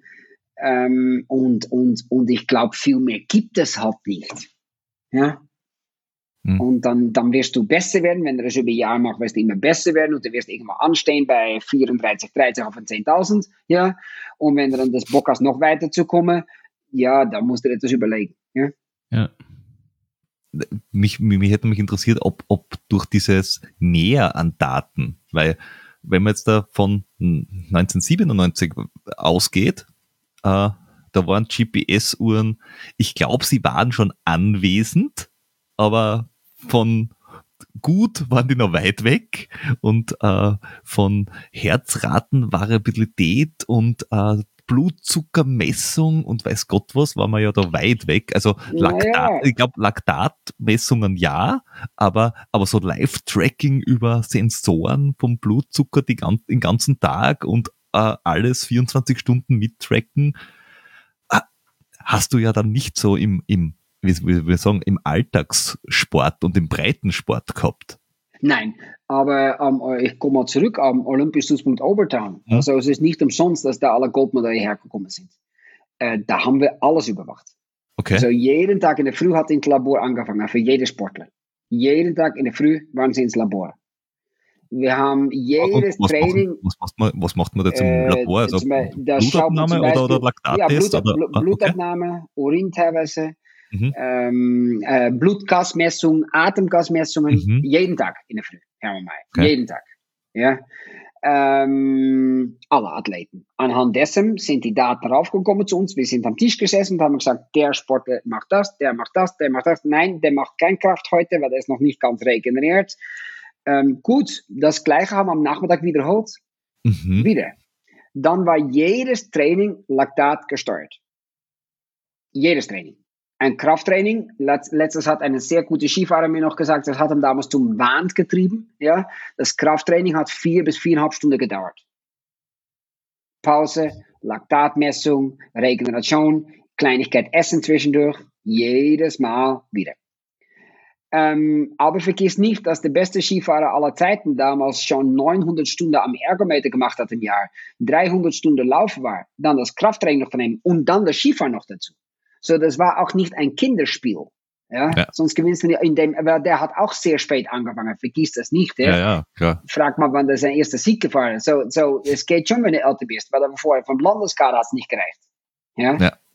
Das bedeutet, dass du das wirklich machen kannst. Nur da haben wir diese Ressourcen gehabt, weil die Athleten, die da waren, wirklich alles auf dem Spiel gesetzt haben, das ganze Geld investiert gehabt haben, was sie gehabt haben. Mhm. Ja? Und, und dann sind lauter Goldmedaillen rausgekommen. Und wenn wir das heute noch hätten in Österreich, genau auf diese Art und Weise, dann wären wir genauso erfolgreich. Hm. Da bin ich mir 100% sicher. Erfolg ja. ist einfach, weil Training ist dodo einfach. Du musst es nur machen. Du musst es machen und das gehört kontrolliert, überwacht ja. und gesteuert. Ja? Da, da, da, da, da, da würde ich ja gern äh, rübergrätschen zu dem, was ja der Flo und ich so als Haupthobby äh, betreiben, nämlich äh, ja. äh, am Berg herumlaufen. Also diese ganze Traillauf-Geschichte, die ja jetzt ja. ein bisschen die letzten Jahre, äh, äh, ich würde mal sagen, ein bisschen explodiert und so richtig aufkommt, weil Berglauf mhm. gibt schon ewig, aber dieses Traillaufen und dass ein bisschen Geld ins Spiel kommt, ob man das jetzt gut mhm. oder schlecht findet, sei dahingestellt, mhm. ähm, das, es kommt erst jetzt so richtig ins, in, in Fahrt Äh, es, es hat so ein bisschen, für mich hat es ein bisschen was von, ja, das ist eine Aufbruchsstimmung von, von Mountainbike fahren oder so, diese Geschichte. Und Ja. Österreich hätte ja von den Trainingsbedingungen und von dem, was da ist und was an Grundstock da ist, ja, brutal viel Grundkapital. Würde das für die Österreicher, die jetzt da, wie soll ich sagen, wie, wie sage ich das jetzt da elegant, die jetzt im Laufen auch da sind, anwesend, äh, wäre das nicht der, die lohnendere, die lohnendere Geschichte für viele, jetzt nicht für, für alle, aber für viele, dass man sagt, hört's zu, schaut's, das ist neu, da könnt's ganz vorn mitspielen. Weil gegen Kenianer wird's halt auf der Straße nicht viel gewinnen. Ja, das Problem ist, weißt ich, ich habe zu, zufällig zwei der Besten habe ich auch bei mir. Äh, so der äh, Falkerstein und Sebastian und der, äh, der Andreas Postel. Ja, die Mhm. sind bei mir im Laufband. Ja, so ich kenne die Daten von denen ja, und die sind gut. Nur ich weiß auch, dass sie mitgelaufen sind, wo die Kenianer mitgelaufen sind. Ja, das dauert noch ein Jahr, dann kommen die Kenianer auch mit Busse hierher und laufen dann bei jeder Trailrunning mit und sind 1 bis 17. Ja, das ist halt so. Ja, ähm, das bedeutet, äh, in Österreich ist es so, wenn du überhaupt gut laufen kannst, dann bist du auf der Bahn, 10.000 Meter und dann sonst zum Marathon. Oder? Mhm. Das ist halt Laufen. Ja. Mhm. Ähm, nur, wir wissen schon, wie der beste österreichische 10.000 Meter Läufer, wie weit er weg ist von der Weltspitze im 10.000 Meter. Ja, so, gut. So, jetzt gehen die Jungs, die nicht der Beste sind, dann Trailrunning Mhm. machen, laufen. Und da kommen dann 17 Kenianer. Nein, so ich glaube, dass da, da müsste man einen gewaltigen Aufwand betreiben, genau wie in jeder andere Sport. Das ist nicht spezifisch für Trailrunning. Da müsste man einen gewaltigen Aufwand, es ist schon möglich, ja, Ja. betreiben, um die richtig guten zu schlagen. Äh, dann ist etwas drin, aber ich glaube nicht, dass in Trailrunning das große Geschäft sonst drin sein wird. Das glaube ich nicht. Aber das muss auch nicht sein. Also das macht doch riesig Spaß einfach. Ja. Also mir hat Sport mit Gesundheit und Spaß zu tun. So auch meine Athleten, die machen das nicht fürs Geld. Wenn die es fürs Geld gemacht hätten, hätten sie justriert oder so. Ja, also dann, dann verdient Kohle. Aber, aber, aber nicht als, als, als, als Langläufer oder als, als ja, also bitte, ja. Ja. Also wenn du es gut machst als Langläufer, wenn du, der Peter Northug, der hat 70 Weltcups, glaube ich, gewonnen oder so, ja, der hat wahrscheinlich äh, 20 Mil gemacht. Ja, aber der Nummer 3 hat noch kein 2 Millionen gemacht. Und der Nummer 10 hat noch kein 500.000. Aber wenn du, wenn, du, wenn du viel Geld verdienen willst, dann musst du gut werden im äh, Fußball, Formel 1 oder Tennis, glaube ich. Ja, aber äh, der Formel 1 ist sicher, aber, aber auch beim Tennis weiß, das sind schon viele, aber es sind wirklich auch da wenige, die richtig Kohle verdienen. Ja. So immer muss der Spaß da vorne stehen. Spaß und Gesundheit, das muss ganz, ganz vorne sein. Das ist mir ganz wichtig. Und Trailrunning ist richtig lässig, richtig cool. Ja. Äh, es macht mir auch viel Spaß, um Leute, die das machen, zu begleiten. Sagen wir, die machen oft bei mir Leistendiagnostiken, wir machen spezielle eigene Protokolle, am Berg und so macht man das äh, um sie dann zu sagen, hey, schau mal, du hast dich verletzt letztes Jahr am Knie, aber schau dir mal deine Daten an. Also das wird ein bisschen blöd, auch wenn du so vier Stunden rennen gehst, das wird wahrscheinlich nicht gut gehen. Da musst du schon etwas verbessern. Und dann macht es auch Spaß, weil du wirst auch besser, fühlst dich besser. Mhm. Ja? Ähm, aber ich glaube primär im Vordergrund so bei alle Hörer stehen den Spaß am Sport und nie, auch bei jungen Menschen, nicht die Kohle. Ähm, Spaß, der Prozess. Und dann gibt es ein paar, die Ziele haben. Ja. Und für den, Wie, wie lang dauert so ein Aufbau eigentlich? Also wenn, der, wenn man sagt, der Spaß und der Prozess, aber wie lang dauert so ein Aufbau eigentlich mindestens, dass man sagt, also wenn du etwas erreichen willst, wurscht jetzt, da, ob, ob, ob das Alter optimal ist oder nicht, aber, aber dass du überhaupt irgendwo hinkommst, dein, dein erstes großes Ziel erreichst, reden wir davon mindestens drei Jahren, fünf Jahren, zehn Jahren oder also wie langfristig muss man da schon denken, als, auch als Athlet? Ja, äh, so Prozessen, äh, es hängt davon ab, ob du schnell bist oder nicht mit 17. So, wenn du mit 17 schnell bist, dann kann es schnell gehen. Dann kann Mhm. es richtig schnell, speziell wenn du eine Frau bist. Ja, Mhm. aber auch im Radsport sehen wir das momentan, Pogacar, Evenepoel und so, das sind Burschen. Ja, das sind wirklich Jungs. Ja. Wie alt sind die Äh, eigentlich so? 20? Naja, gut, je- jetzt sind sie schon, der jetzt sind sie, Pogacar jetzt schon 23, glaube ich, und Evenepoel schon 21, aber die, die waren schon mit Mhm. 19 schon gut. Ja. Ja. Aber vergiss nicht, dass der Trainer von Pogacar hat gesagt, er hat der Pogacar kriegt mit 18, dann hat er seine Mitochondrien, seine Kernkraftwerke aus dem Bein rausgehoben mit den Mu Muskelbiopsie, hat unter Mikroskop, Mikroskop sich das angeschaut und dann hat er gesehen, das ist etwas anderes. Das ist ein anderes Material. Das ist, ist seine Aussage. Brutal. Das ist anderes Material. Das bedeutet, weißt du warum? Da hat dann auch schon alles gewonnen. Und wenn mhm. du mit 18 alles gewinnst, hat das nichts mit Training zu tun. Es ist natürlich viel Begabung. Es ist aber natürlich auch irgendwie ähm, ähm, viel, viel, Training. Ich meine, ist mir schon klar, dass es nicht ohne Begabung geht, weil ich werde, selbst wenn ich mit 10 wahrscheinlich angefangen hätte, war ich nie einen 201er Marathon gelaufen in meinem Leben. Aber, aber kann man das ungefähr betiteln ähm, oder irgendwie sagen, wie, wichtig ist das eine wichtiger als das andere oder, oder wie, wie halten sich die zwei so, so die Waage? Also ich, ich, glaube, dass du ein 2-1 hättest du vielleicht nicht geschafft, weil da hättest du äh, der Gap so schnell sein müssen wie Joker und der war ziemlich schnell. Ja, ja. in seinem jungen Jahr von 2000. Ja. Aber ein 2-10, ein 2-12 ist schon drin. Ja mit knallhartes Training über viele, viele Jahre. Da bin ich mir ganz, ganz sicher. Wirklich. Ja. Mhm. So, äh, ich glaube, äh, ehrenhaft vorne gut mitzulaufen. Innerhalb 5, 6, 3 Prozent äh, Rückstand von den Besten, das ist durchaus möglich, glaube ich. Mit also jahrelang also, hartes, gutes Training. Ist es, ist es so, also ich, ich, mir ist immer in Erinnerung noch der äh, Thomas Muster, der mhm. immer gesagt hat, naja, Talent habe ich nicht so wirklich gehabt. Aber Nein. er hat halt brutal trainiert. Also der, genau. einfach, der ist einfach brutal dran geblieben. Äh, andererseits denke ich mir, naja, ist, äh, liegt es nicht dann doch ein bisschen auch an den Genen, weil gerade wenn man dich anschaut, also, also äh, du warst im Weltcup unterwegs, deine Frau äh, war auch Leistungssportlerin, deine Kinder sind auch Leistungssportler. So gesagt, naja, so ein bisschen ein Einschlag Richtung Sport sieht man schon. auch wenn es also verschiedene also, Sportarten sind so die Genetik hat viel miteinander zu tun. Äh, letztes äh, schöne Studie gelesen, wo man äh, sieht, dass äh, ob du jetzt übergewichtig bist oder nicht, hat auch damit zu tun, ob dein Großvater schon übergewichtig war oder nicht. Ja? So, mhm. das bedeutet, Genetik und Epigenetik spielt da eine große Rolle. So, ich hab, ich war kein guter Läufer, ich bin selber einen 30, 30 auf den Zähnen gelaufen, ja. Das war natürlich okay, ja. Äh, aber mein VO2 Max war through the roof, ja von meinem Vater genauso, der hat auch mal so einen Test gemacht, war auch so hoch. Ja, so das bedeutet, dann hast du aerob bestimmte Veranlagerungen. Mhm.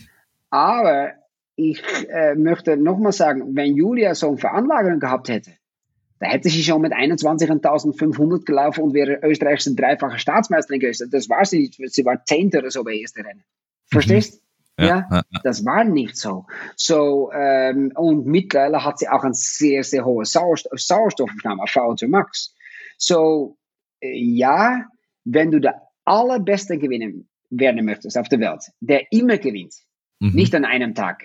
Also Ingebrigtsen zum Beispiel. Genau, dann wäre es gut, wenn du mit 17 bei der WM bei der ersten 10 bist. Mhm. In jeder Sportart ich weiß noch gut, ein, ein, der Langlaufchef hat zu meinem Sohn gesagt, wenn du bitte schaust, dass du bei der ersten 10 bist bei der JWM, hast du eine Chance. Gut, haben wir gewusst, was wir zu tun haben. Fertig. Und was hat er damit gemeint? Sonst ist der Zeitrückstand so groß. Die anderen werden auch noch viel besser. Das mhm. geht sich nie, das geht sich fast nicht aus. Das wird zu lang dauern. Ja, das ist physiologisch fast unmöglich. Aber es ist dann irgendwie schon noch irre, was, wie, wie viel Druck da schon in, in jungen Jahren auf einem, auf einem lastet, äh, gut zu werden und dass dann quasi schon der Zug abgefahren ist. Also das, ich stelle mir das auch nicht einfach vor, weil es ja dann auch viele Beispiele gibt, die dann in jungen Jahren vielleicht so gut waren, aber es dann aus irgendwelchen anderen Gründen, mental, sei es Pech gehabt oder was auch immer, dann doch nicht so gut sind. Und dann opferst du quasi, jetzt ein bisschen überspitzt, opferst du deine Jugend und schaut nichts raus dabei. Also es ist schon, schon so eine, eine, eine irre Welt, dieser, dieser Spitzensport, oder? Und, und deshalb muss es auch so viel Spaß machen. Ja. So mhm. deshalb ist auch, äh, dass ich mit meinen Athleten oft organisiere, dass wir gemeinsam rennen und ab und zu lassen wir einfach den Sau dann am Berg raus, dann gibt es einfach eine Schlacht. Ja. Ähm, und dann wird einfach Spaß gemacht. Äh, die Julia fährt auch ab und zu auf Swift-Rennen, weil es einfach Spaß macht, äh, Radrennen. Ähm, so, wir schauen, dass es einfach viel, viel äh, Spaß macht. Ähm, aber vergiss aber nicht, weil du sagst über Druck. jetzt möchtest du, jetzt ist meine Tochter ist 14, ist eine gute Schülerin, aber jetzt möchte sie mit 17 oder mit 18 Medizin studieren. Mhm. So, dann brauchst du einen Einzelschnitt, Notenschnitt. Hey, über Druck gesprochen. Also das ist aber nicht wenig Druck. Ja, aber, ja. es ist, aber es ist, aber es ist für den, für die, für die Trainer, also bis ich 15 war, war ich auch fünfmal die Woche trainieren. Äh, mhm. War halt im Ski, Skifahren. Aber wir haben ja damals alle schon gewusst, also das weißt du ja auch schon mit 10, wenn du nicht nach Stamms gehst und wenn du nicht äh, es dann schaffst, dass du bei den Punkterennen vorne dabei bist, vergiss es, mach irgendwas anderes. Das wird nichts mehr. Dann, dann grundelst du irgendwo herum und das ist völlig useless. Ähm, nur lastet dann nicht, jetzt da, die, die, die Athleten wissen es ja. Weil ich habe gewusst, ich wäre kein Weltcup-Fahrer. Das geht sich nicht mehr aus. Das, also das ja. äh, nur lastet dann nicht auf dem, auf dem, auf dem Trainer auch sehr viel Druck, dass man sagt, okay, aus dem und dem könnte etwas werden, den muss ich bis zum Anschlag ja. quasi fordern, aber ich ja. darf ihn auch nicht oder ich darf sie auch nicht mit 12, 13, 14, 15, also gerade in der Zeit, wo es schwierig werden kann, äh, in der, in der, in der Entwicklung komplett überfordern. Ja, ich bin deshalb auch gegen dieses System. So, ich bin dagegen. Dieses System. Ich habe ein großes Problem damit. Mhm. So, ich sehe da Kinder, die enttäuscht sind, die verletzt sind, die Schmerz haben, die einsam sind, äh, Eltern, die 1000 Euro im Monat, im Monat bezahlen für irgendwelche Illusionen. Ja, äh, so ich habe ein Problem mit diesem System. Ja, ich komme aus einem Land, wo es dieses System auch nicht gibt, Holland, ja, wo wir aber relativ gute Leichtathleten haben, Kicker haben, Eisschnellläufer haben, Rennradfahrer haben, alles haben wir da eigentlich gut. Außer äh, Skifahrer. Ja, äh, wir haben ein, aber wir haben eine gehabt, die ist aber gar nicht so schlecht. Der war sogar zwölfte, glaube ich, oder so. Ja, ja. Das ist lustig, was du jetzt sagst. Wir haben einen guten, da muss man gucken. Meinders Martin, äh, der ist, glaube ich, wirklich Zwölfte war er in der ersten Durchgang oder so, als Holländer. Ja, äh, ja, ja. Ähm, und ähm, der hat sich das erarbeitet. So, der hat in Holland gesagt, er möchte das machen, ist dann in Holland in diese Skihalle hat er trainiert, ist dann immer hier nach Ramsau gekommen, hat er am Rietesberg bei uns trainiert und Trainer genommen und, und, und, und war jetzt bei den Spielen dabei und hat sich einfach locker qualifiziert. Ja? Äh, so, äh, das war schon ganz äh, lustig eigentlich. Ich weiß gar nicht mehr genau sein Ding, aber ich weiß, dass er wirklich nicht blöd dagestanden ist. Für jemand, er ist er ganz alleine. Ja, ja, ja. Ähm, ganz alleine. So, äh, äh, es geht schon. Ähm, äh, reden wir über Langlauf. Ja. ein, der, der, der, Andrew Musgrave äh, ist ein guter äh, ist ein Freund von meinem Sohn, der wohnt bei meinem Sohn in Wilhelm im Haus. Das sind beide Langläufer. Äh, der Andrew wird dieses Jahr schon Podest wieder gewesen äh, im Weltcup. Ja, war Vierter bei der WM schon, ist Engländer. So gehen tut schon. So ähm, ich halte nichts von diesem System. Ich habe viele Probleme dadurch gesehen. Ich sehe auch, dass nichts rauskommt. Ja, also wie viele gute Sportler kommen raus? Ja, Skisport. Aber gut, wie viel, mit, mit aller Respekt. Ähm, da gibt es nicht sehr viele Länder, wo man Skisport so professionell betreibt wie in Österreich. Ja, das ist ganz, ist ganz, ist gewaltig guter Skisport Sport. ist ein Nischensport. Das interessiert genau. außer Österreich noch fünf andere Länder und der Rest ist, dem Rest ist es egal.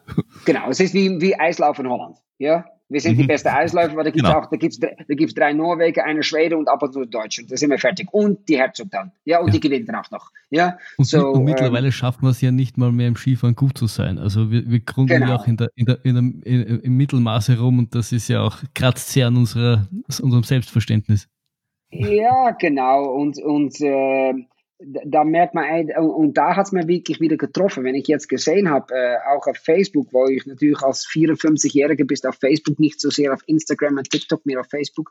Äh, und dann schaue ich mir dann die Comments, schaue ich mir dann an, äh, wie man über diese jungen Frauen da redet. Ja? Und ich weiß, wie die leiden. Ich weiß, wie die ins Bett liegen, wenn es nicht geht. Ja? Und äh, das ist ein der Gründe, dass ich mit diesem System so ein Problem habe, weil ich möchte, dass es Spaß macht. So, ich möchte nicht, dass meine Tochter da so ins Bett liegt und so zusammengeschimpft wird, ja, weil sie vielleicht drei Zehntel oder sieben Zehntel längsamer ist, als das sie sein sollte. Also das möchte ich nicht. Damit habe ich ein Riesenproblem. Da muss man, da muss man aber auch dazu sagen, der ÖSV ist kein netter Verein. Nein, aber ich, ich, mit dem ÖSV kennen wir gut aus. Der, es ÖSV gibt nette Menschen, aber der, aber der Verein an sich ist nicht nett. Da, da möchte man nicht dazu äußern. Ähm, es, es ist aber so, dass wenn du deine Leistung bringst, dann ist in der ÖSV ein Platz für dich. So, ja. der ÖSV ist im Prinzip im Sinne des Spitzensports so organisiert, dass man interessiert ist in Leistung. Und wenn du eine gute Leistung bringst, wirst du sehr gut betreut. Ja. Da muss, das muss man wirklich sagen. Dann ist der ÖSV ist gut für dich. Die ja, er ist gut, aber er ist nicht nett. Deswegen sage ich, es, es ist, es, er ist nicht, es ist nicht, äh, wie soll ich sagen, es ist kein Wohlfühlverein. Es ist ein, es ist ein sehr leistungsorientiertes Regime, ja, weil ja, es einfach seit, seit, seit 50, 60 Jahren genau, genau. darauf hingetrimmt ist, dass, dass ein Franz Klammer gewinnt, dass ein Hermann genau. Mayer gewinnt. Also genau. da, da, das erste Ziel ist gewinnen. Da ja. ist da ein, ich, da ist der österreichische Le Leichtathletikverein vielleicht netter, weil man weiß, naja, den Marathon gewinnen werden wir heute bei Olympia nicht. Genau, und, und, und äh, so, ich bin aber mit solchen Vereinen wie der ÖSV eigentlich sehr happy dann. Und warum? Wenn wir Leute haben, die gewinnen, sorgt das dafür, dass junge Menschen das auch machen möchten, ja, und die machen dann Sport. Mhm. Und das ist, was ich erreichen möchte. Also ich glaube, dass es sehr wichtig ist, dass man gute Sportler hat. Deshalb wäre es auch schön, wenn man beim Leichtathletikverband und andere Verbände da auch wirklich so arbeiten könnte, unter Hochdruck, um bessere Leistungen zu haben, damit mehr Leute sich das anschauen und vielleicht auch mehr Leute dann hobbymäßig diesen Sport dann machen, weil das ist gut für unsere Gesundheit. Das ist, was mich interessiert. Ja. Und ich finde das immer auch wieder, da, was du am Anfang gesagt hast, dem, dem ÖSV interessiert es nicht, dass wer Zehnter wird. Das ist nicht der Anspruch vom ÖSV. Der ÖSV will Sieger produzieren. Und äh, da, da alles drunter ist, ist eine herbe Enttäuschung. Und das ist, genau. das ist ja auch okay. Also, ich meine, auch wenn es jetzt Skifahren aus, okay. außerhalb vielleicht nur in die Schweiz interessiert, aber es ist halt einfach so. Das ist, wir, wir haben viele, viele Berge, wir haben viele Möglichkeiten, ist halt einfach so. In anderen also Sportarten sind halt andere Länder, bei denen, bei denen das so ist, dass sie aus einem riesen Pool einfach ähm, die besten nach vorne schicken können. Und gleichzeitig fehlt aber gerade dem Leichtathletikverband genau diese letzten 10% bis, um vielleicht doch noch der Weltspitze ein bisschen näher zu kommen. Die geben sich halt zufrieden damit, dass, dass irgendwo auf Platz 30 herumgrundeln. Ja, also, aber es ist auch so, dass meine Athleten und ich haben auch klare Ziele. Wir haben wirklich klipp und klare Ziele und wenn wir die nicht erreichen, werden wir es lassen. Was steht nicht dafür? Weil wir ja. investieren alles, was wir haben. Ja? Und übrigens, wenn Sie mit mir diese Reise eingehen, müssen sie auch von vornherein sich damit abfinden, dass die Chance wahrscheinlich 99 Prozent ist, dass wir es nicht schaffen. Ja. Mhm.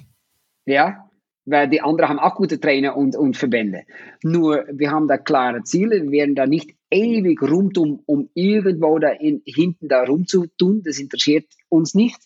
Ähm, und es ist auch keine Schande. Du versuchst es ein, zwei, drei, fünf, sechs, sieben Jahre und dann siehst du, ey, Jungs, habe ich das Zeug oder nicht? Ja?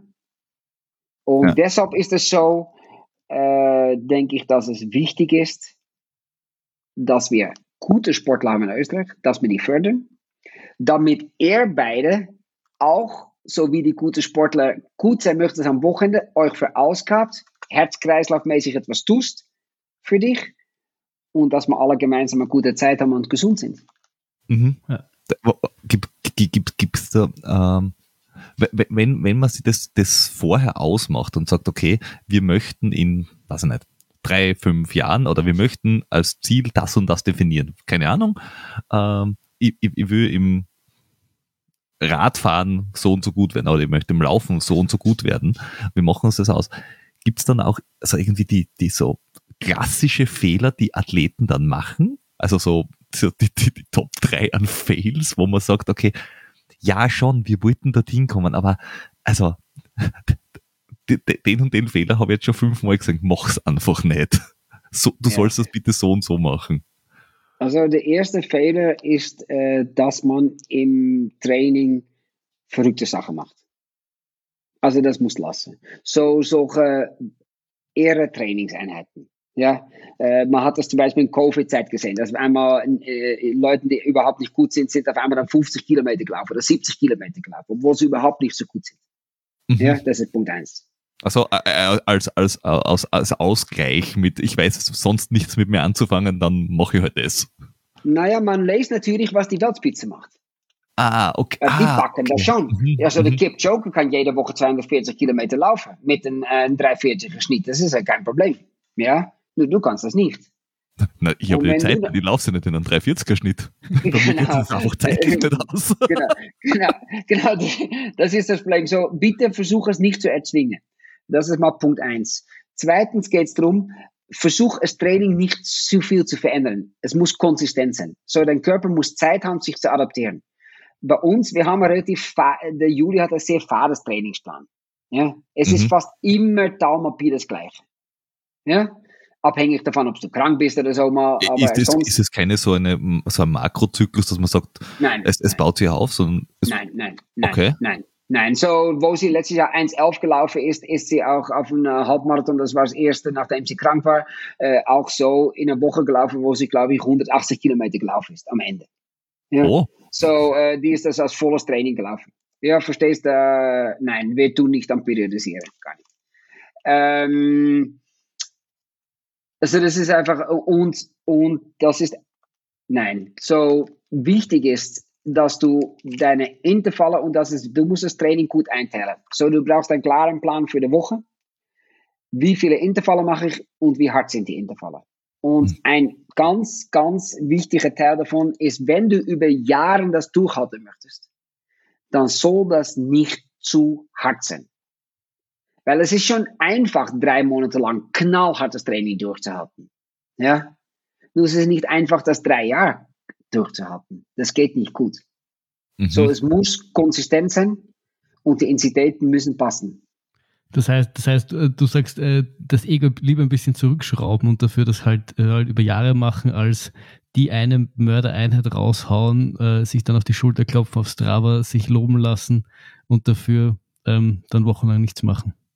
Genau, du fühlst dich am nächsten Tag immer schlecht. So einfach ist es. So, wenn du eine Strafeinheit gemacht hast, wo du versuchst, den Komm zu holen und nochmal und nochmal und nochmal und du bist nicht so gut, dann zahlst immer ein bisschen Preis. Und einmal geht schon. Aber wenn es zweimal hintereinander ist, dann geht es halt nicht.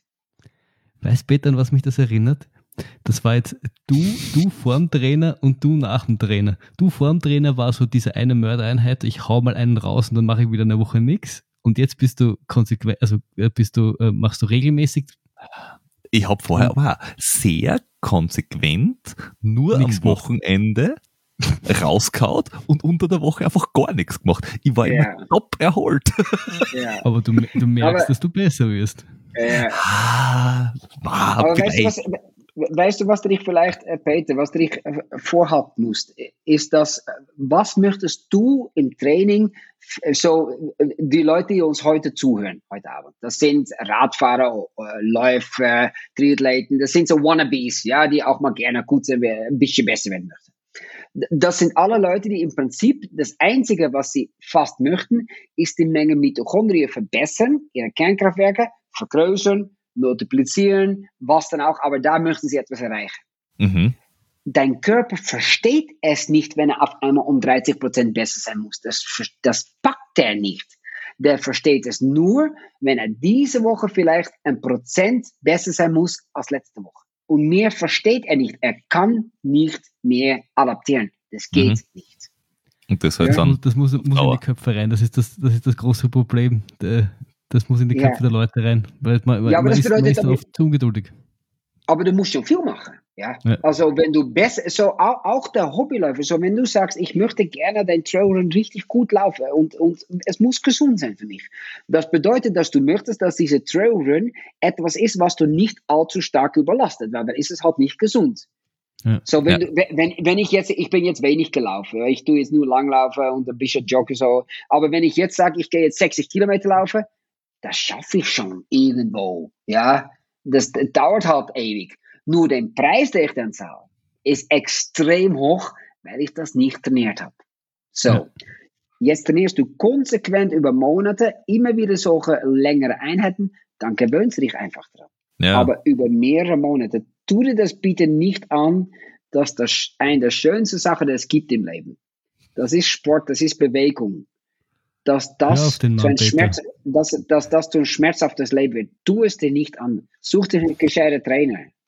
Ich habe, ihm- ich habe ihm das jahrelang monatelang, monatelang gesagt, ähm, ähm, er hat mir noch nicht in dem Ausmaß dafür gedankt, wie ich finde, dass er mir gedanken sollte. Aber, aber nach diesem Gespräch und nachdem du ihm das nochmal so eingebläut ja, hast. Das werde ich jetzt ewig hören.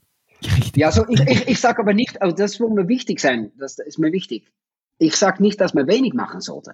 Weil auch, wenn es um, weil auch wenn es um Gesundheit geht, es gibt bis jetzt eigentlich noch nicht die maximale Dosis, wo es aufhört, deine Gesundheit zu verbessern. Die ist bis jetzt noch nicht bekannt. So auch nicht bei 40 Stunden. Es ist nicht bekannt, dass wenn du 17 Stunden trainierst, dass das nicht besser ist, als wenn du 14 Stunden trainierst. Das ist nicht bekannt. So die Max, bis jetzt ist es so, wie mehr, wie besser.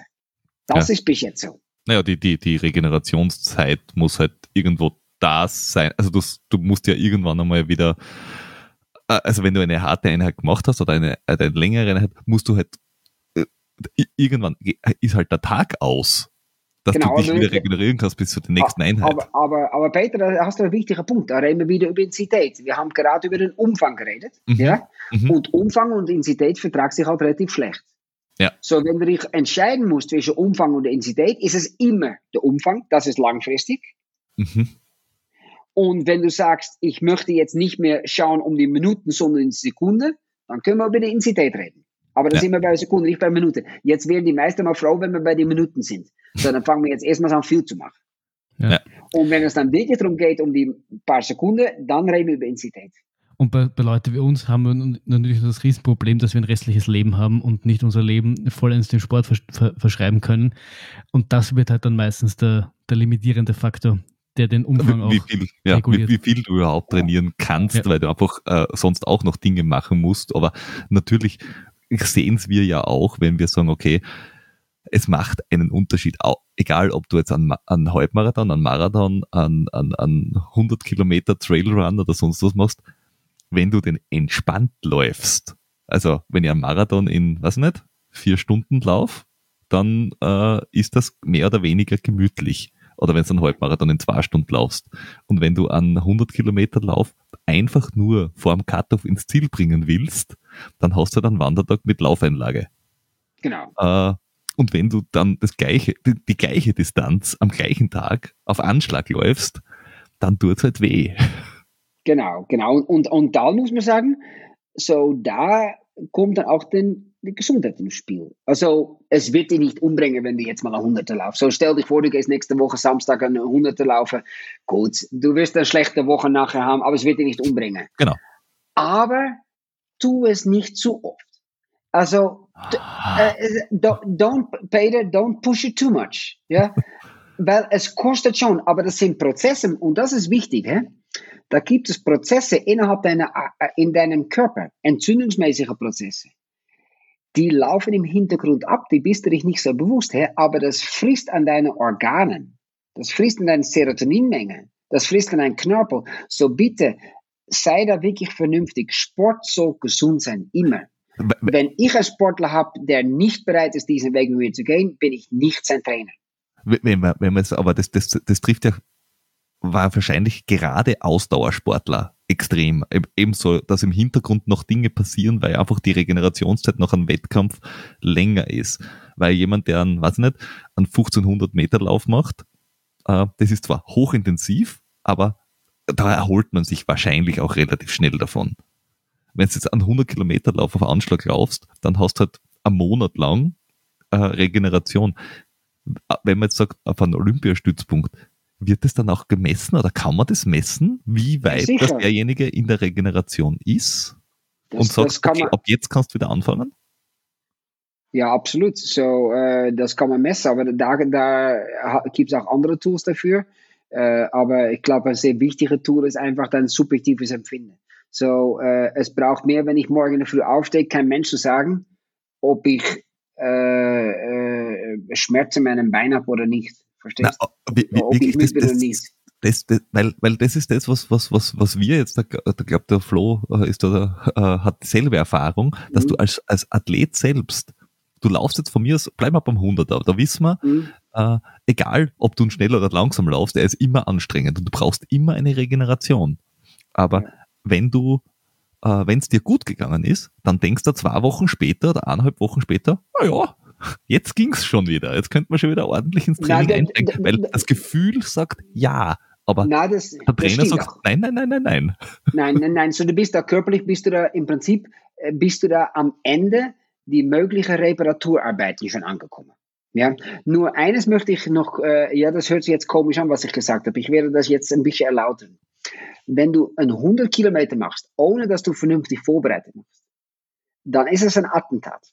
Und dann reden wir nicht mehr über Regeneration, sondern dann reden wir über Reparatur. Weil Regeneration ist mit das Ziel, dass du besser wirst als vorher. Mhm. Nur jetzt kommt das Problem, jetzt hast du so viel Beschädigungen in deinem Körper, du brauchst so lange Ruhe, dass du nachher schlechter bist, als dass du vorher warst. Mhm. So, so du hast dich richtig, deine eigene körperliche Gesundheit, hast du etwas Schlechtes getan. So, ich möchte euch wirklich bitte raten, das ist das Gleiche mit diesen Tippen, die kicken, ja, sich dann am Platz komplett verausgaben, dann nachher drei Bier trinken, ja, und dann einfach erst wieder in drei, vier Tagen etwas machen. Das geht nicht gut. Das Problem ist, ihr seid beide noch relativ jung, ja.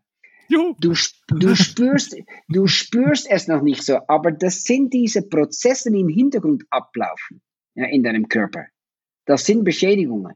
Das ist nicht okay, es ist nicht gesund und es bringt dir auch nichts. Es bringt gar nichts. Es ist viel geiler, es zu laufen, dass es dir gut geht. Mhm. Und ich glaube, ich glaube auch, man muss darauf zurückkommen, was, was du auch immer wieder gesagt hast, es muss Spaß machen. Und auch wieder Peter das vorher gesagt hat, wenn, wenn dieses, dieses Jucken schon kommt, so ich will raus, die, die, die Lust ist wieder da. Ich finde, man, man, man, man verhört oftmals seinen Körper recht gern, weil man nicht, nicht in, in, in, seine Signale hört, aber wenn man eigentlich das auch, wenn man das jahrelang macht und, und, und jahrelang auch viel, viel läuft, dann kennt man seinen Körper irgendwann und dann weiß man auch, das Gefühl irgendwie einzuschätzen. Mir war das auch immer so, wenn, wenn die Lust da war, dann habe ich dem vielleicht noch zwei Tage gegeben, so bis wirklich so, so gejuckt hat, dass ich gar nicht mehr anders konnte und habe ich gewusst, jetzt muss es wieder, muss es wieder passen. Also ich glaube Ja. auch, was, was du, was du immer sagst mit dem Spaß und die, auch, auch eben die Lust und den Spaß da nicht zu verlieren, ist einfach, glaube ich, ganz entscheidend und, und sollte einem auch viel mehr lenken jetzt als Hobbysportler als, als die ganzen Daten, die, die man immer versucht äh, zu messen. Genau, genau. Nur eins ist mir schon wichtig auch noch. Es muss schon, es gehört immer trainiert. Das bedeutet, wir brauchen schon Konsistenz.